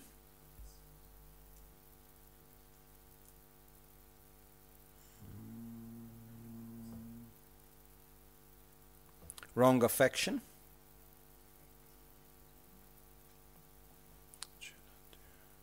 wrong aspiration, wrong rejoicing. Okay? So we start from the first. Instead of having constancy and uh, patience, it's the, the word patience in Tibetan, sepa, it also means the capacity to endeavor in something that is difficult, to deal with. For example, I go to meditate, and it's very hot the weather but I don't care about the heat and I continue to meditate, I'm having patience with the heat. Okay, the word is also used on that. For example, if there is a soccer game, which for me it's very important, and maybe I stay the whole night in line to get the tickets to go to the soccer game. That's a wrong understanding of patience. Instead of using endeavor to meditate, I say, oh, after, oh, it's too hot, I'm not able to meditate. But to stay the whole day under the sun in line to get the tickets to go to the soccer game, I can do. That's a wrong understanding of patience. Okay? Or uh, whatever. This is just one example, but which means we can put effort, we can deal with difficulties to gain superficial, mundane objectives, but we are not able to do the same with our Dharma practice. That's wrong patience, wrong endeavor. Um, second one. Uh, wrong taste. Wrong taste means we find pleasure into meaningless things and we don't find pleasure in the meaningful things. So I find a lot of taste, I find a lot of pleasure into watching a meaningless series. And I don't find pleasure into sitting and reciting my mantras and meditating the three main aspects of the path. Just making one example. I don't find pleasure in studying the Dharma, but I find pleasure into going out for ice cream. So the point is that I don't find pleasure into helping someone, but I find pleasure into indulging myself in uh, whatever I say sensory sensual pleasure. Okay? So we find taste in things that don't bring true benefit to us instead of finding taste in what is actually beneficial to ourselves. That's the wrong taste. The next one which we call the wrong compassion, is, for example, I see the one that is meditating in the caves, and I see this monk, this practitioner meditating alone, and I say, Oh, poor guy, you know, he's there alone by himself. He doesn't have a family to take care of him. He doesn't have all the pleasures that I have here. Oh, poor one, meditating all his life. That's wrong compassion. Okay? Instead, we should have compassion of those that act in a way that will generate suffering towards them and others. Okay? This is understanding wrong understanding of compassion. Then we have the next one, um, which is wrong affection. Getu so rang la namla, che la mi jorwars, se jorwe, nyersem golok. Wrong affection or wrong caring means people that are near to us, instead of directing them through the affection that they have with us to a virtuous life, we direct them to meaningless, mundane things. You know? If the example that Trijang Rinpoche give here is for a person that have disciples, instead of directing the disciples in their life to practice the Dharma, is directing the disciples to serve them, to cook, to clean, to do things without actually directing them to practice the Dharma. Okay? So we care in the wrong way. The wrong caring is when we don't care with the Dharma. We just care on, uh, I give you food, I give you house, that's enough. That's the wrong caring. The right caring is when we care for the spiritual path of the other person. Okay? Then the next one is we call the wrong aspiration. Um, the wrong aspiration means when we aspire for money, I aspire for recognition, I aspire for things that are only of this life, instead of aspiring for patience, for compassion. I aspire to grow on the path. I wish so much, at least this life, to reach the path of seeing. I aspire for wisdom. I aspire for patience. I aspire for the path to enlightenment. That's the wrong aspiration. And the last one, um, the wrong rejoicings gewa yiran mi cheba dikpa yiran chebe yiran golok. It's when we rejoice from uh, negative things instead of rejoicing of positive things. You know, oh, I see someone harming someone else. Oh, at least he did something against that person, you know. Oh, he, oh, luckily he had that. So it happens in life that we rejoice of negative actions. This is the wrong understanding of the wrong form of rejoicing. So, the advice is do not apply the six wrong understandings. The verse originally, say, originally says, don't apply a wrong understanding. Trijang Rinpoche in the commentary refers to six types of wrong understanding. Probably there are other types of wrong understanding also, but here Trijang Rinpoche refers specifically to these six types of wrong understanding. 16, that's a difficult one don't be sporadic. Okay? Rejok micha. Nyamling tangtu rejo michas. Sporadic means today I put a lot of effort, tomorrow I don't do anything at all. On any training, if I'm training to play an instrument, if I'm training to cook nice food, if I'm training to speak a language, if I'm training to do anything in my life, and if I am training to develop certain states of consciousness, the only way of gaining the result is by having constancy. Because what happens if I go and I take one week and I play many hours a day the violin? Then I stop for three months. Or I play for one day, then I don't play for two days. Then I play for another, then I don't play for a week. Then I play for two days, and I don't play for, for another five. I'm never going to learn well. In the physical training, in the when we have athletes that are training, for example, to go to the Olympics, there is one rule which is scientifically based which makes the training quite difficult, which is every day, every training that an athlete s- skips, basically he gets that uh, it multiplies as the negative effect, which means like if every day the athlete is running one kilometer more, so today I arrive at 10. Tomorrow I will run 11. Day after tomorrow I run 12. If today I arrive at 10 and tomorrow I don't run, the day after tomorrow I am not able to do 11. The day after tomorrow I find myself in 9. Every day that I don't practice, not only I don't go one step ahead, every day that I don't practice I go one step behind. And the more I don't practice, the more further I go behind, the faster. That's why if someone is training for in a professional way, no? I don't know how to say in English. In Italian we say in un addestramento di alto rendimento, which is a training of high result.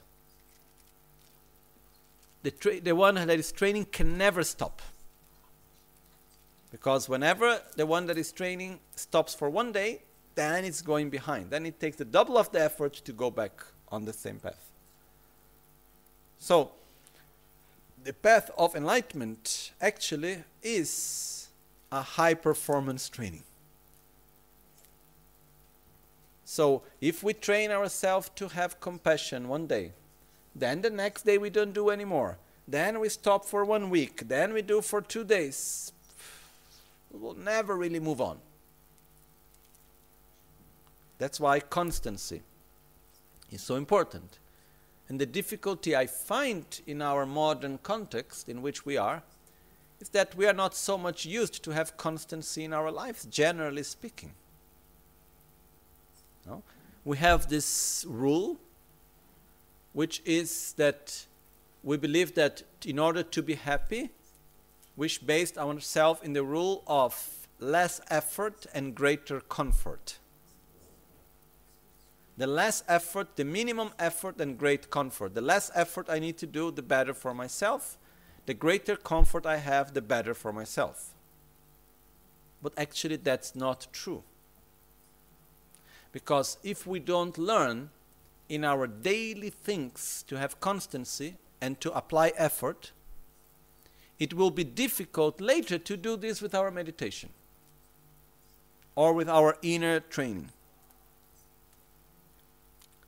No, I always remember, for me, was very touching when I saw my guru in Tibet, the abbot of Tashilhunpo, explaining me why one young disciple was bringing water on his back. Because I arrived in the morning for the teachings. It was one day I went quite early, which was just after sunrise. And uh, because in uh, Tibet we have there is the same time of Beijing, so actually there is some differences of sunrise. So it was eight in the morning and the sun had just arrived. No?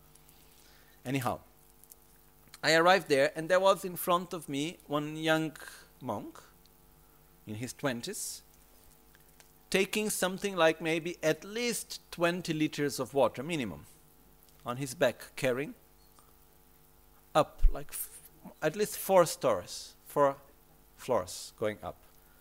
And uh, i saw it was not easy. And when i arrived up that's the water that my teacher would use for drinking and for washing and for everything. They don't have taps. Then i looked and i said why we don't have taps in the monastery? He's the abbot. Come on. At least him no? It's not so difficult to bring a pipe, not from very far. I saw where there was the place. I just thought, okay, just bring a pipe, connect there, make a tap. There is already the drainage. Why not? There are different reasons. Some technical reasons which can be overcome. But my teacher said to me, if the young ones do not learn to have constancy and to apply effort in simple things such as drinking water, how will they later apply effort and constancy in their own meditation and practice? And that's somehow true. And many of us, we have learned not to have so much constancy. We have learned that to be happy, less effort I need to do, the better. If instead of walking I can take the lift better, if instead of doing manually there is some machine to do for me better, instead of doing myself there is someone else to do better. So the minimum effort and the maximum comfort. This is, we think, is the recipe for happiness. But the truth is that that's a recipe for suffering. Because to cultivate our qualities that allows us to be happy, it takes constant constancy and it takes effort. And if we are not used to have constancy and to apply effort, it will be very difficult afterwards on our spiritual path. You know, we can see one of the big issues for Buddhist practice in the Western, more in the modern world, is that everything that we learn is called practice, sadhana. It's something that we need to repeat so many times. But how difficult is for us to do the same thing every day for 30, 40, 50 years of our life? Maybe without not even understanding so much what we are doing. Even understanding. How difficult it is for us to sit and meditate every day. Same thing. For half an hour, one hour. It's very difficult, right? Maybe there is a moment in which we are enthusiastic and we do every day so much. Then something happened, we don't do one day, then we stop for three months. Then something else happened, and we are again touched, and then we start again over, and then we go. So we are constantly going and coming, going and coming, going and coming.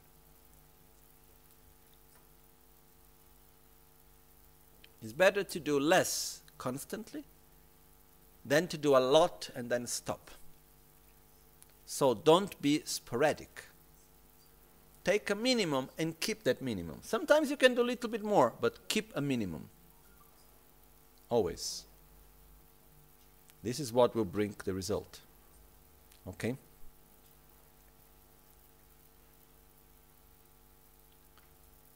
Uh, Rejuk Tulcho to Chang.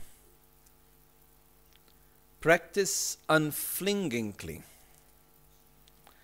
Practice unflinging, unflingingly.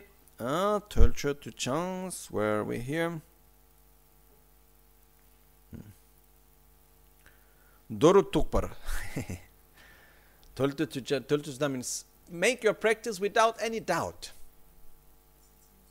follow the path, do your practice without any doubt. It's not that I meditate, that from my heart light emanates to other beings, eliminating their sufferings. Is it really helping them? I inhale and take the suffering of others. I exhale and give my joy to others as I practice Tonglen. Is it really working? Is it going to be good for me or not? Or maybe am I doing right? Am I doing wrong? No. We should do it with total certainty. The example that Trijang Rinpoche put here, just as making soup of stone. Stone soup. Stone soup is the story of one Geshe, which means a monk that finished all the studies of Buddhist philosophy. He passed maybe 25 years studying Buddhist philosophy. He was a very knowledgeable man. And uh, after all these years studying, he went back to his hometown. So he haven't seen his mother for 25 years. When he reached home, he found his mom, mom alone, very poor, and uh, she was she didn't have anything to eat really, but she was healthily quite okay. And then he asked, "But what do you eat?" And he said, "Oh, someone taught me this." And uh, it was a text which is a passage from the Kangyur. Kangyur is all the sutras of Buddha, and there is one part of the Kangyur which is basically spells. There is a spell for everything. I okay, not to sleep technique, not to sleep, and how to. And one of the spells is how to transform, make soups out of stones. Okay. So she said, I learned this, and I every day make a stone soup. So I go around, I take the stones, I put with water, I boil it, and then I make this prayer like this, like that, ta ta ta ta. It becomes a nice soup, and I eat it. You know, and then he said, Wow. Then he looked at the text and he saw his mom doing, and because he was a very knowledgeable man, he looked and he said, Oh, mom, you are reciting it really wrong, you know. The way how you do the mantra is not correct. Your pronunciation is very wrong. So he taught her the right pronunciation, and uh, he thought, okay, if you do the right pronunciation, maybe the soup will even get better. And then he left to go somewhere else. And he came back home one week after.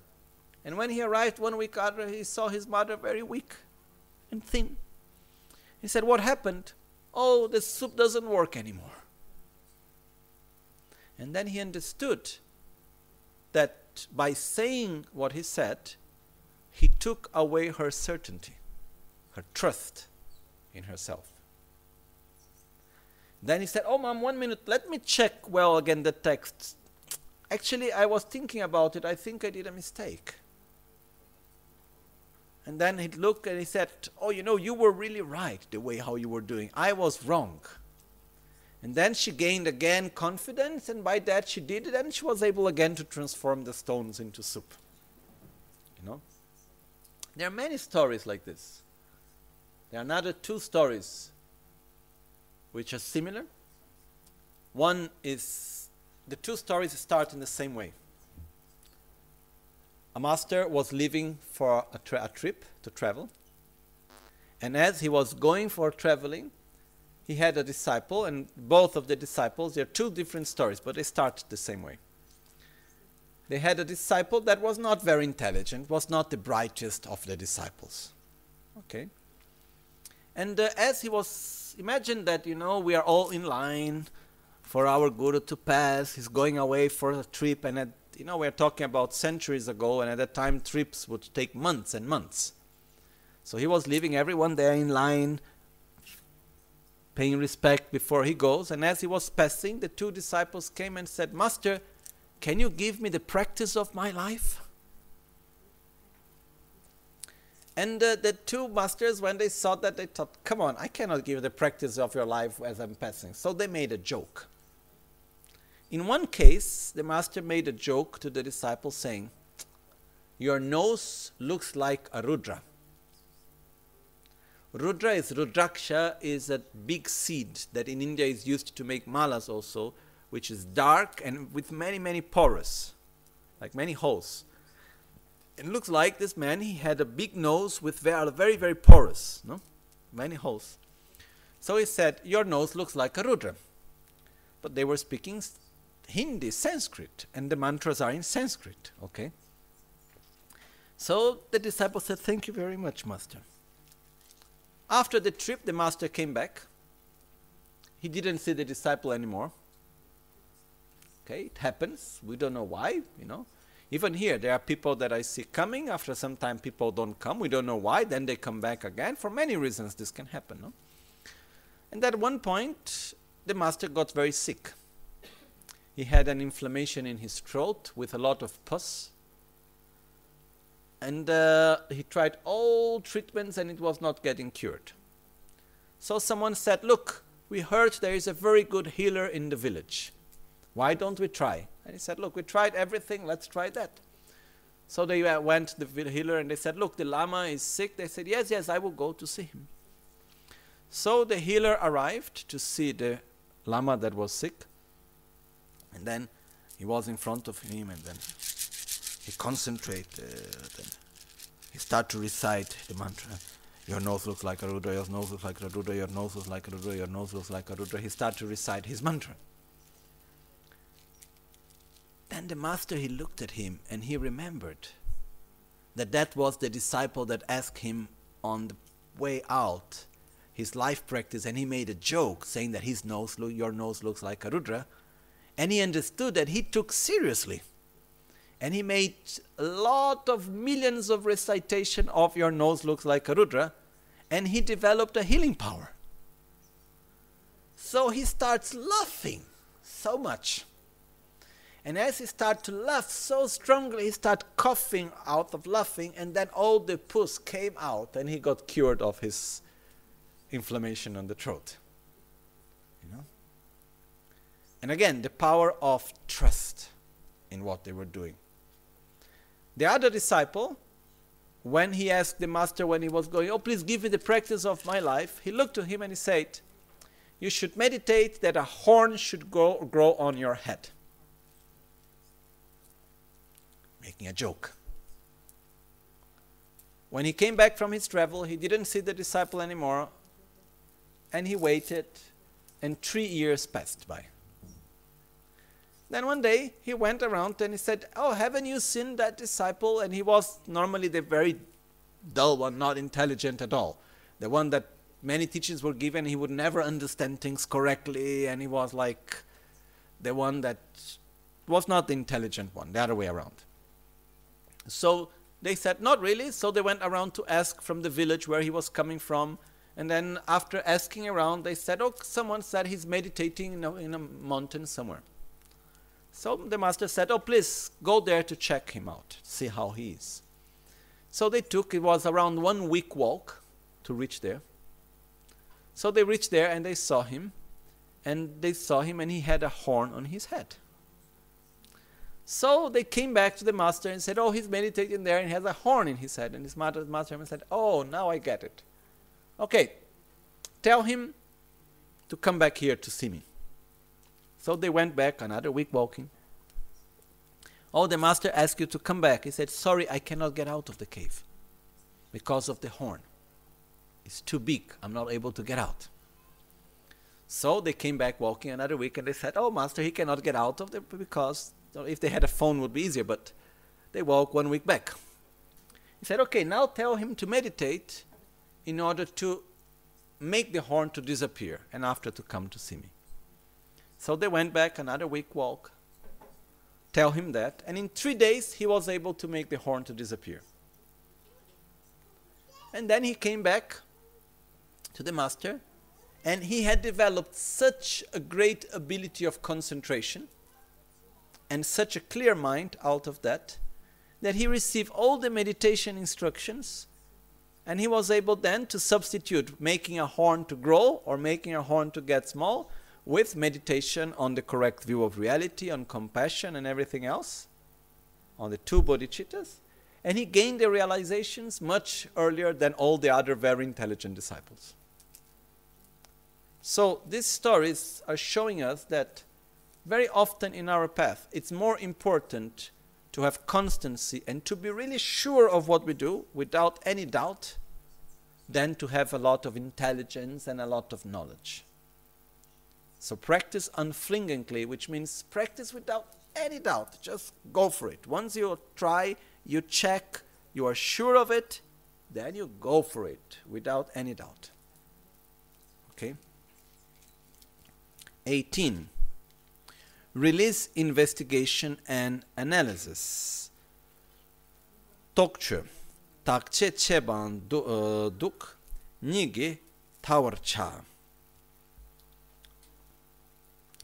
investigation and analysis means that there is a dif- difference between investigation and analysis investigation is to have a general understanding about something and analysis is to go into deep understanding about that same subject.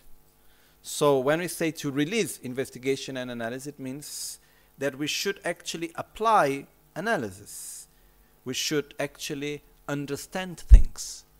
We should have a general understanding and then we should go into a deeper understanding, especially in relation to our path to enlightenment. So, about generosity, about patience, about morality, about anything that we are learning, we should first have a general understanding, then we should put effort to go deep into it and to understand its details, its subtle aspects, in order to have a more clear understanding of it. So, understanding, knowledge in this case. Yu magom. Don't be boastful.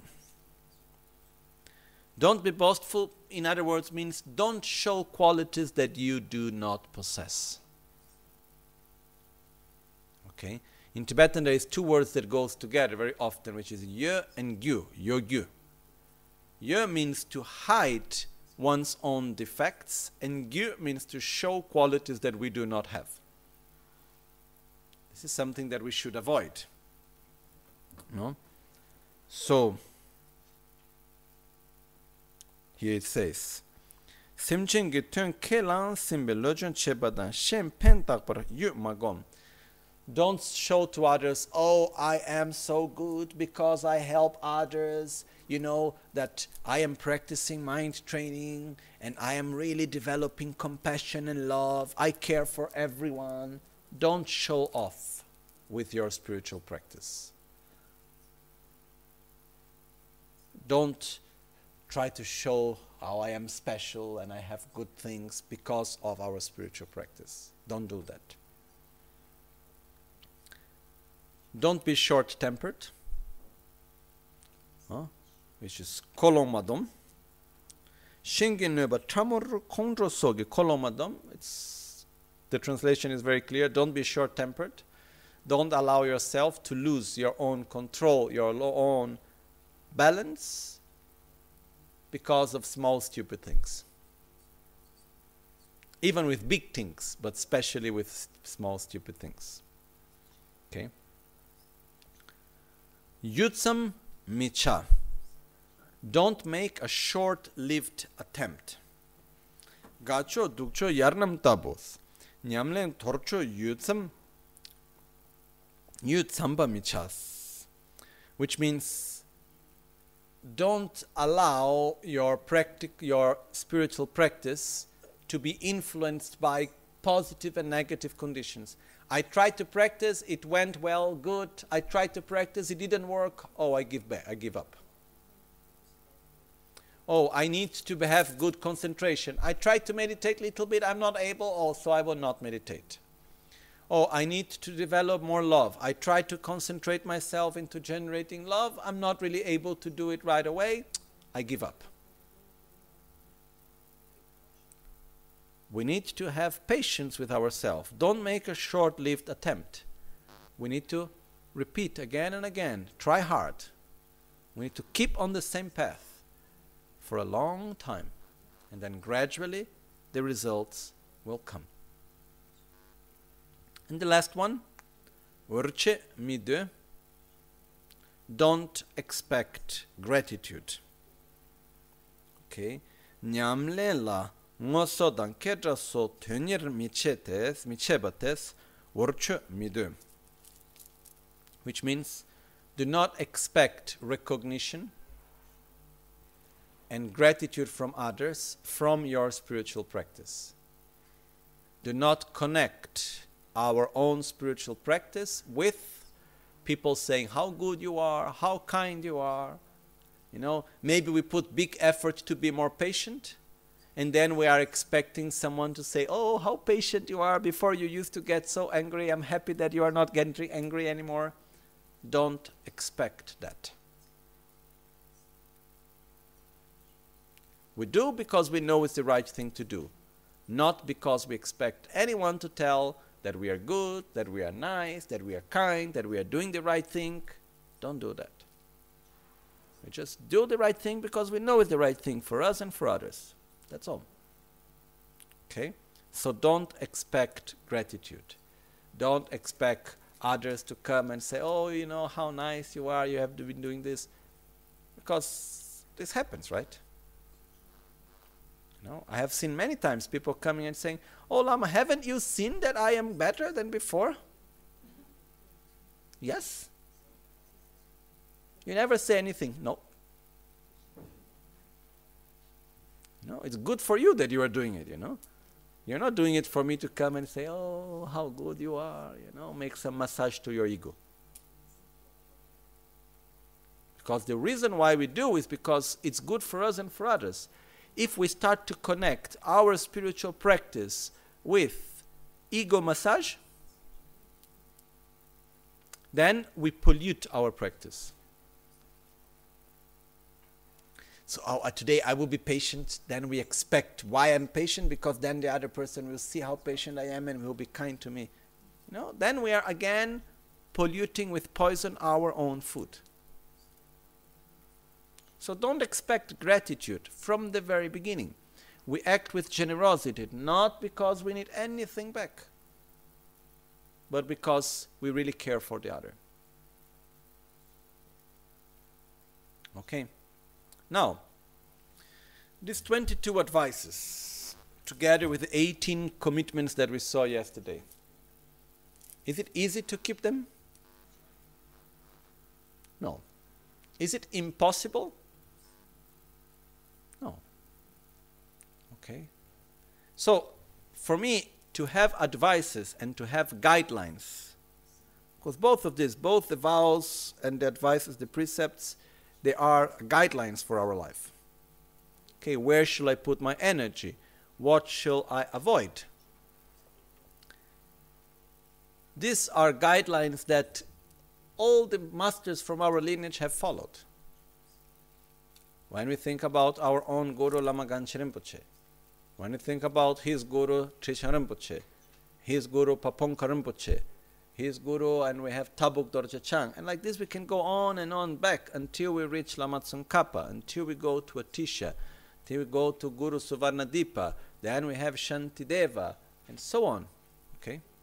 From the time of Atisha, with these same words, they were following. Before Atisha, they had the same instructions, maybe not with the same words, maybe not in the same order, but the same instructions were there. We have this right these guidelines with the same order, with the same words since the 11th century, where all our masters took it as a guideline. And we have the possibility to have it for ourselves also. and we have the possibility to understand them, and we have the possibility to see that actually it is possible. There is nothing here that we say, oh, this it's impossible to do.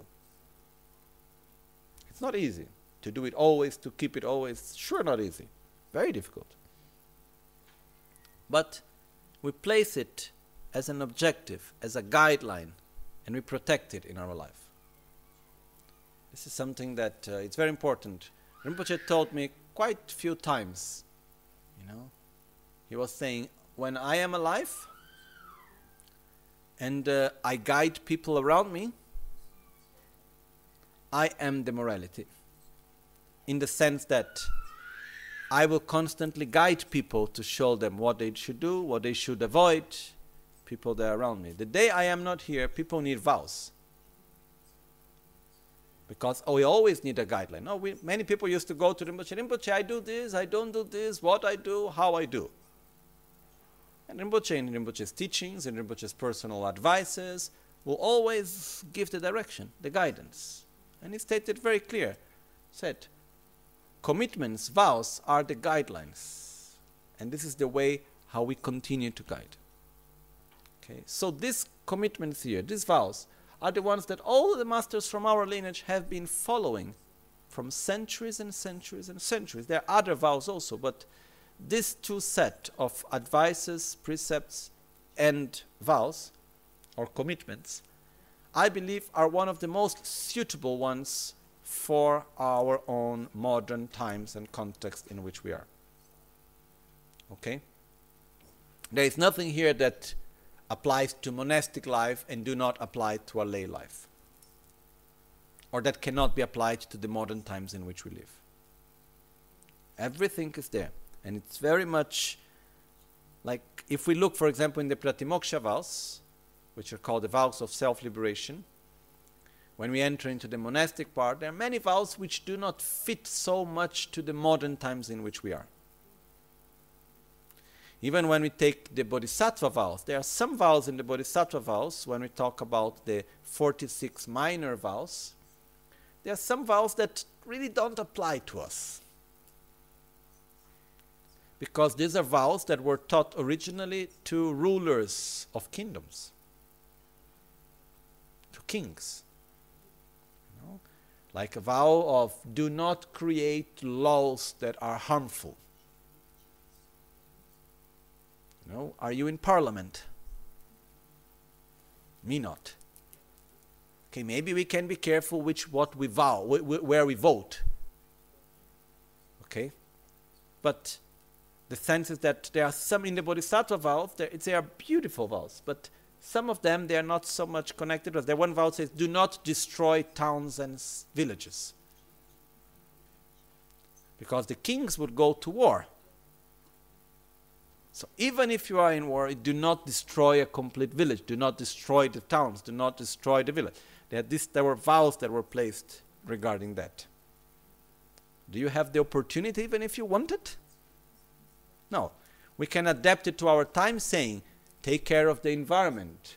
Do not throw garbage around. Do not do two things that are harmful for the city and for the environment in which we live. Okay, which we can adapt it. But there are some vows for instance, in the Bodhisattva vows that are not so easy to adapt to the modern context in which we are. This specific 18 vows and 22 precepts, they adapt perfectly to the time in which we are. All of them. So I really think they are like very important. So my request is please read them again and again. And try to bring them to one's own life. Maybe not all the 18 at once. You start taking one, two commitments. No? For example, do not criticize others. That's a good commitment where to start with. Okay? Then, when we are able, we see we make the commitment, as we said yesterday, for one month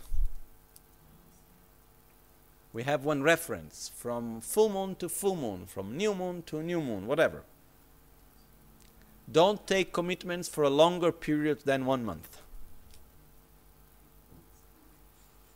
and don't take more than one in the beginning. You can read all the 18, but you start by taking one commitment and you keep it really seriously. You protect it as you would protect your own life. After one month, okay, do I want to continue to keep it? Yes, one more month. When we renew our commitment month after month, and at a certain point we see that that commitment now it's quite easy to keep it, then we add another one. And gradually we can have all the 18. Okay? And whenever we take a commitment, have an object that will remind you of the commitment. You know, you can put a necklace or something, a string, or uh, even modern times, change the image in your phone. Okay? Or uh, my phone is always in silent mode, so ring would not help so much, you know. Otherwise, you can make a ringing. You record your own voice saying, "Do not criticize others." And so, whenever the phone rings, you remember of your own commitments, or remember yourself of your commitments, whatever, you know. Just make something right in the mirror, your commitment, in the morning. So when you look in the morning, aha, okay. Do something to remember yourself of the commitment. Remind yourself of the commitment. Then, after a month, you ask yourself, do I want to repeat it, to, to continue it or not? Yes, wonderful, not, okay. Give some time, change commitment. And if it happens during that period that you break the commitment, okay, not a big deal. Renew the commitment again.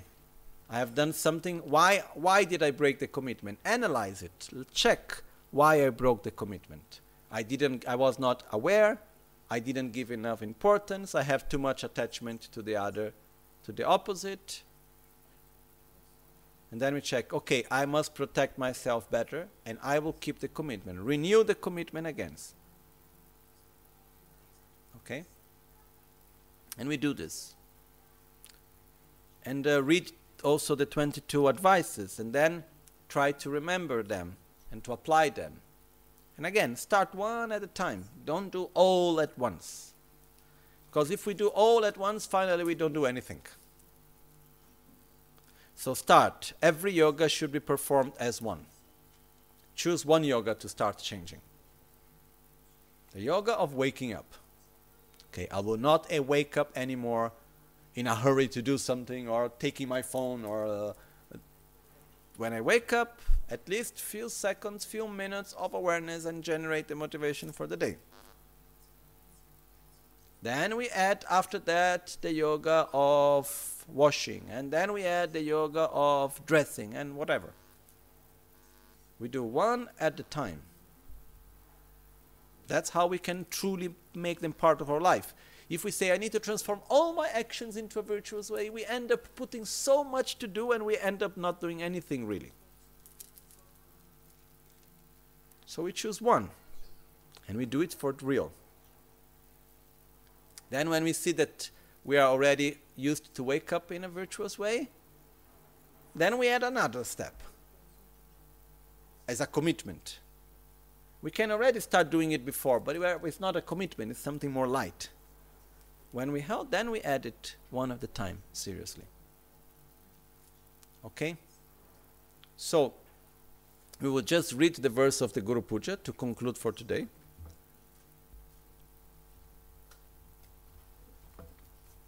And we remember when we do the Guru Puja, when we read these verses, we visualize Guru Buddha in front of us, light and nectar coming from the five chakras, absorbing into our five chakras, and we imagine that we develop the state of consciousness that is connected to that step on the path to enlightenment.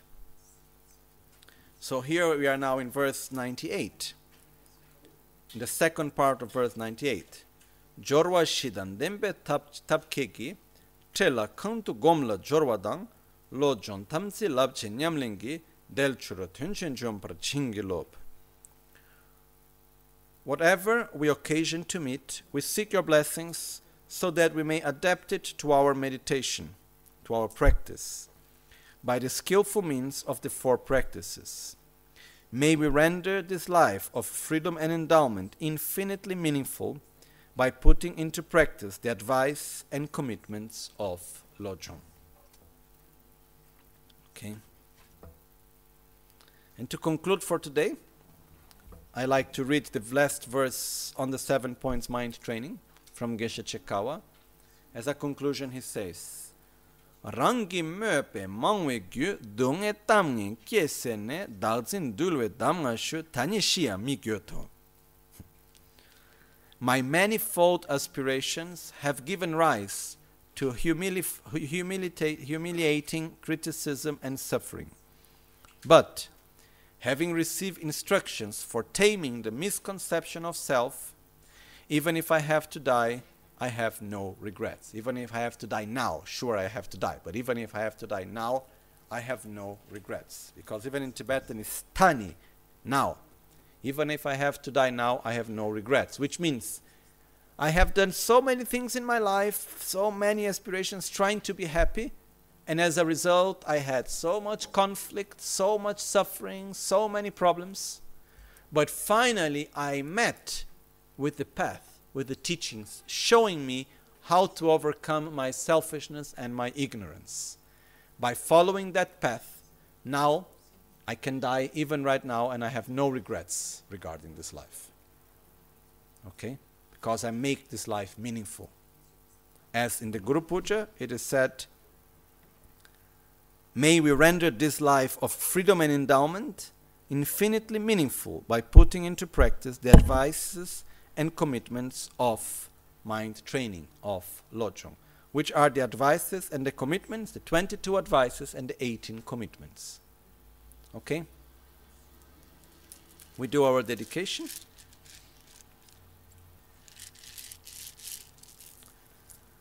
sāshī pēkī chūshī mētā chāng rīrāb līngshī nidē gēmbā dē sāngē shindulā mīkdē ulwār gī drukū namdā shīnglā chē pār shō chē tsūn lā mē kūtsē rāb tēn chī nam kār tīn lē chok chūr gē pādāng lō sān tēmbē drē mē sā sum kī drō wē mūn sēl tā tū nē gyūr chī dam guru ratna mandral kam niryata yami Swift return prayer.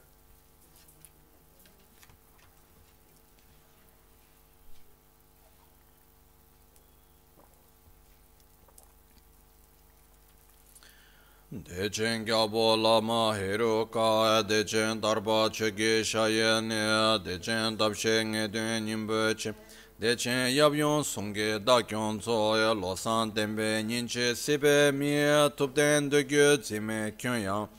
Chinle drowe mari mimba chum, shimbe le dro yarpe ngumbaratu, gongyo pawo pamu tsonamgi, meto dudan rolmo yerkedre, 칼라 쳬베 츠기 식신도 다자 동웨스 시웨 코이 드와 줌게수 시웨 송게 쳬라 나와라쳬 시웨 토니 심베 점세시 시데 셈바 쳬보 뉴르쳬쇼 돕된 드치 님베 심베 쳬 심체 라랑 감다 멍어로 dōgō tsimtse drupōng rinpoche rime drupē nyinche nyur chōngshō Drupang kyunyi drove shidre tsun, daso namkyan shide tundu nir, jisi drova shide chongcho tu, male tesi kyosha tunso chi, daja remu chishin drupa la, lama kuncho sumge tuchindam, kebra tensun dorje shukdense, namshi trinle maye ton, dro zo, kewa kuntu yanda lama da,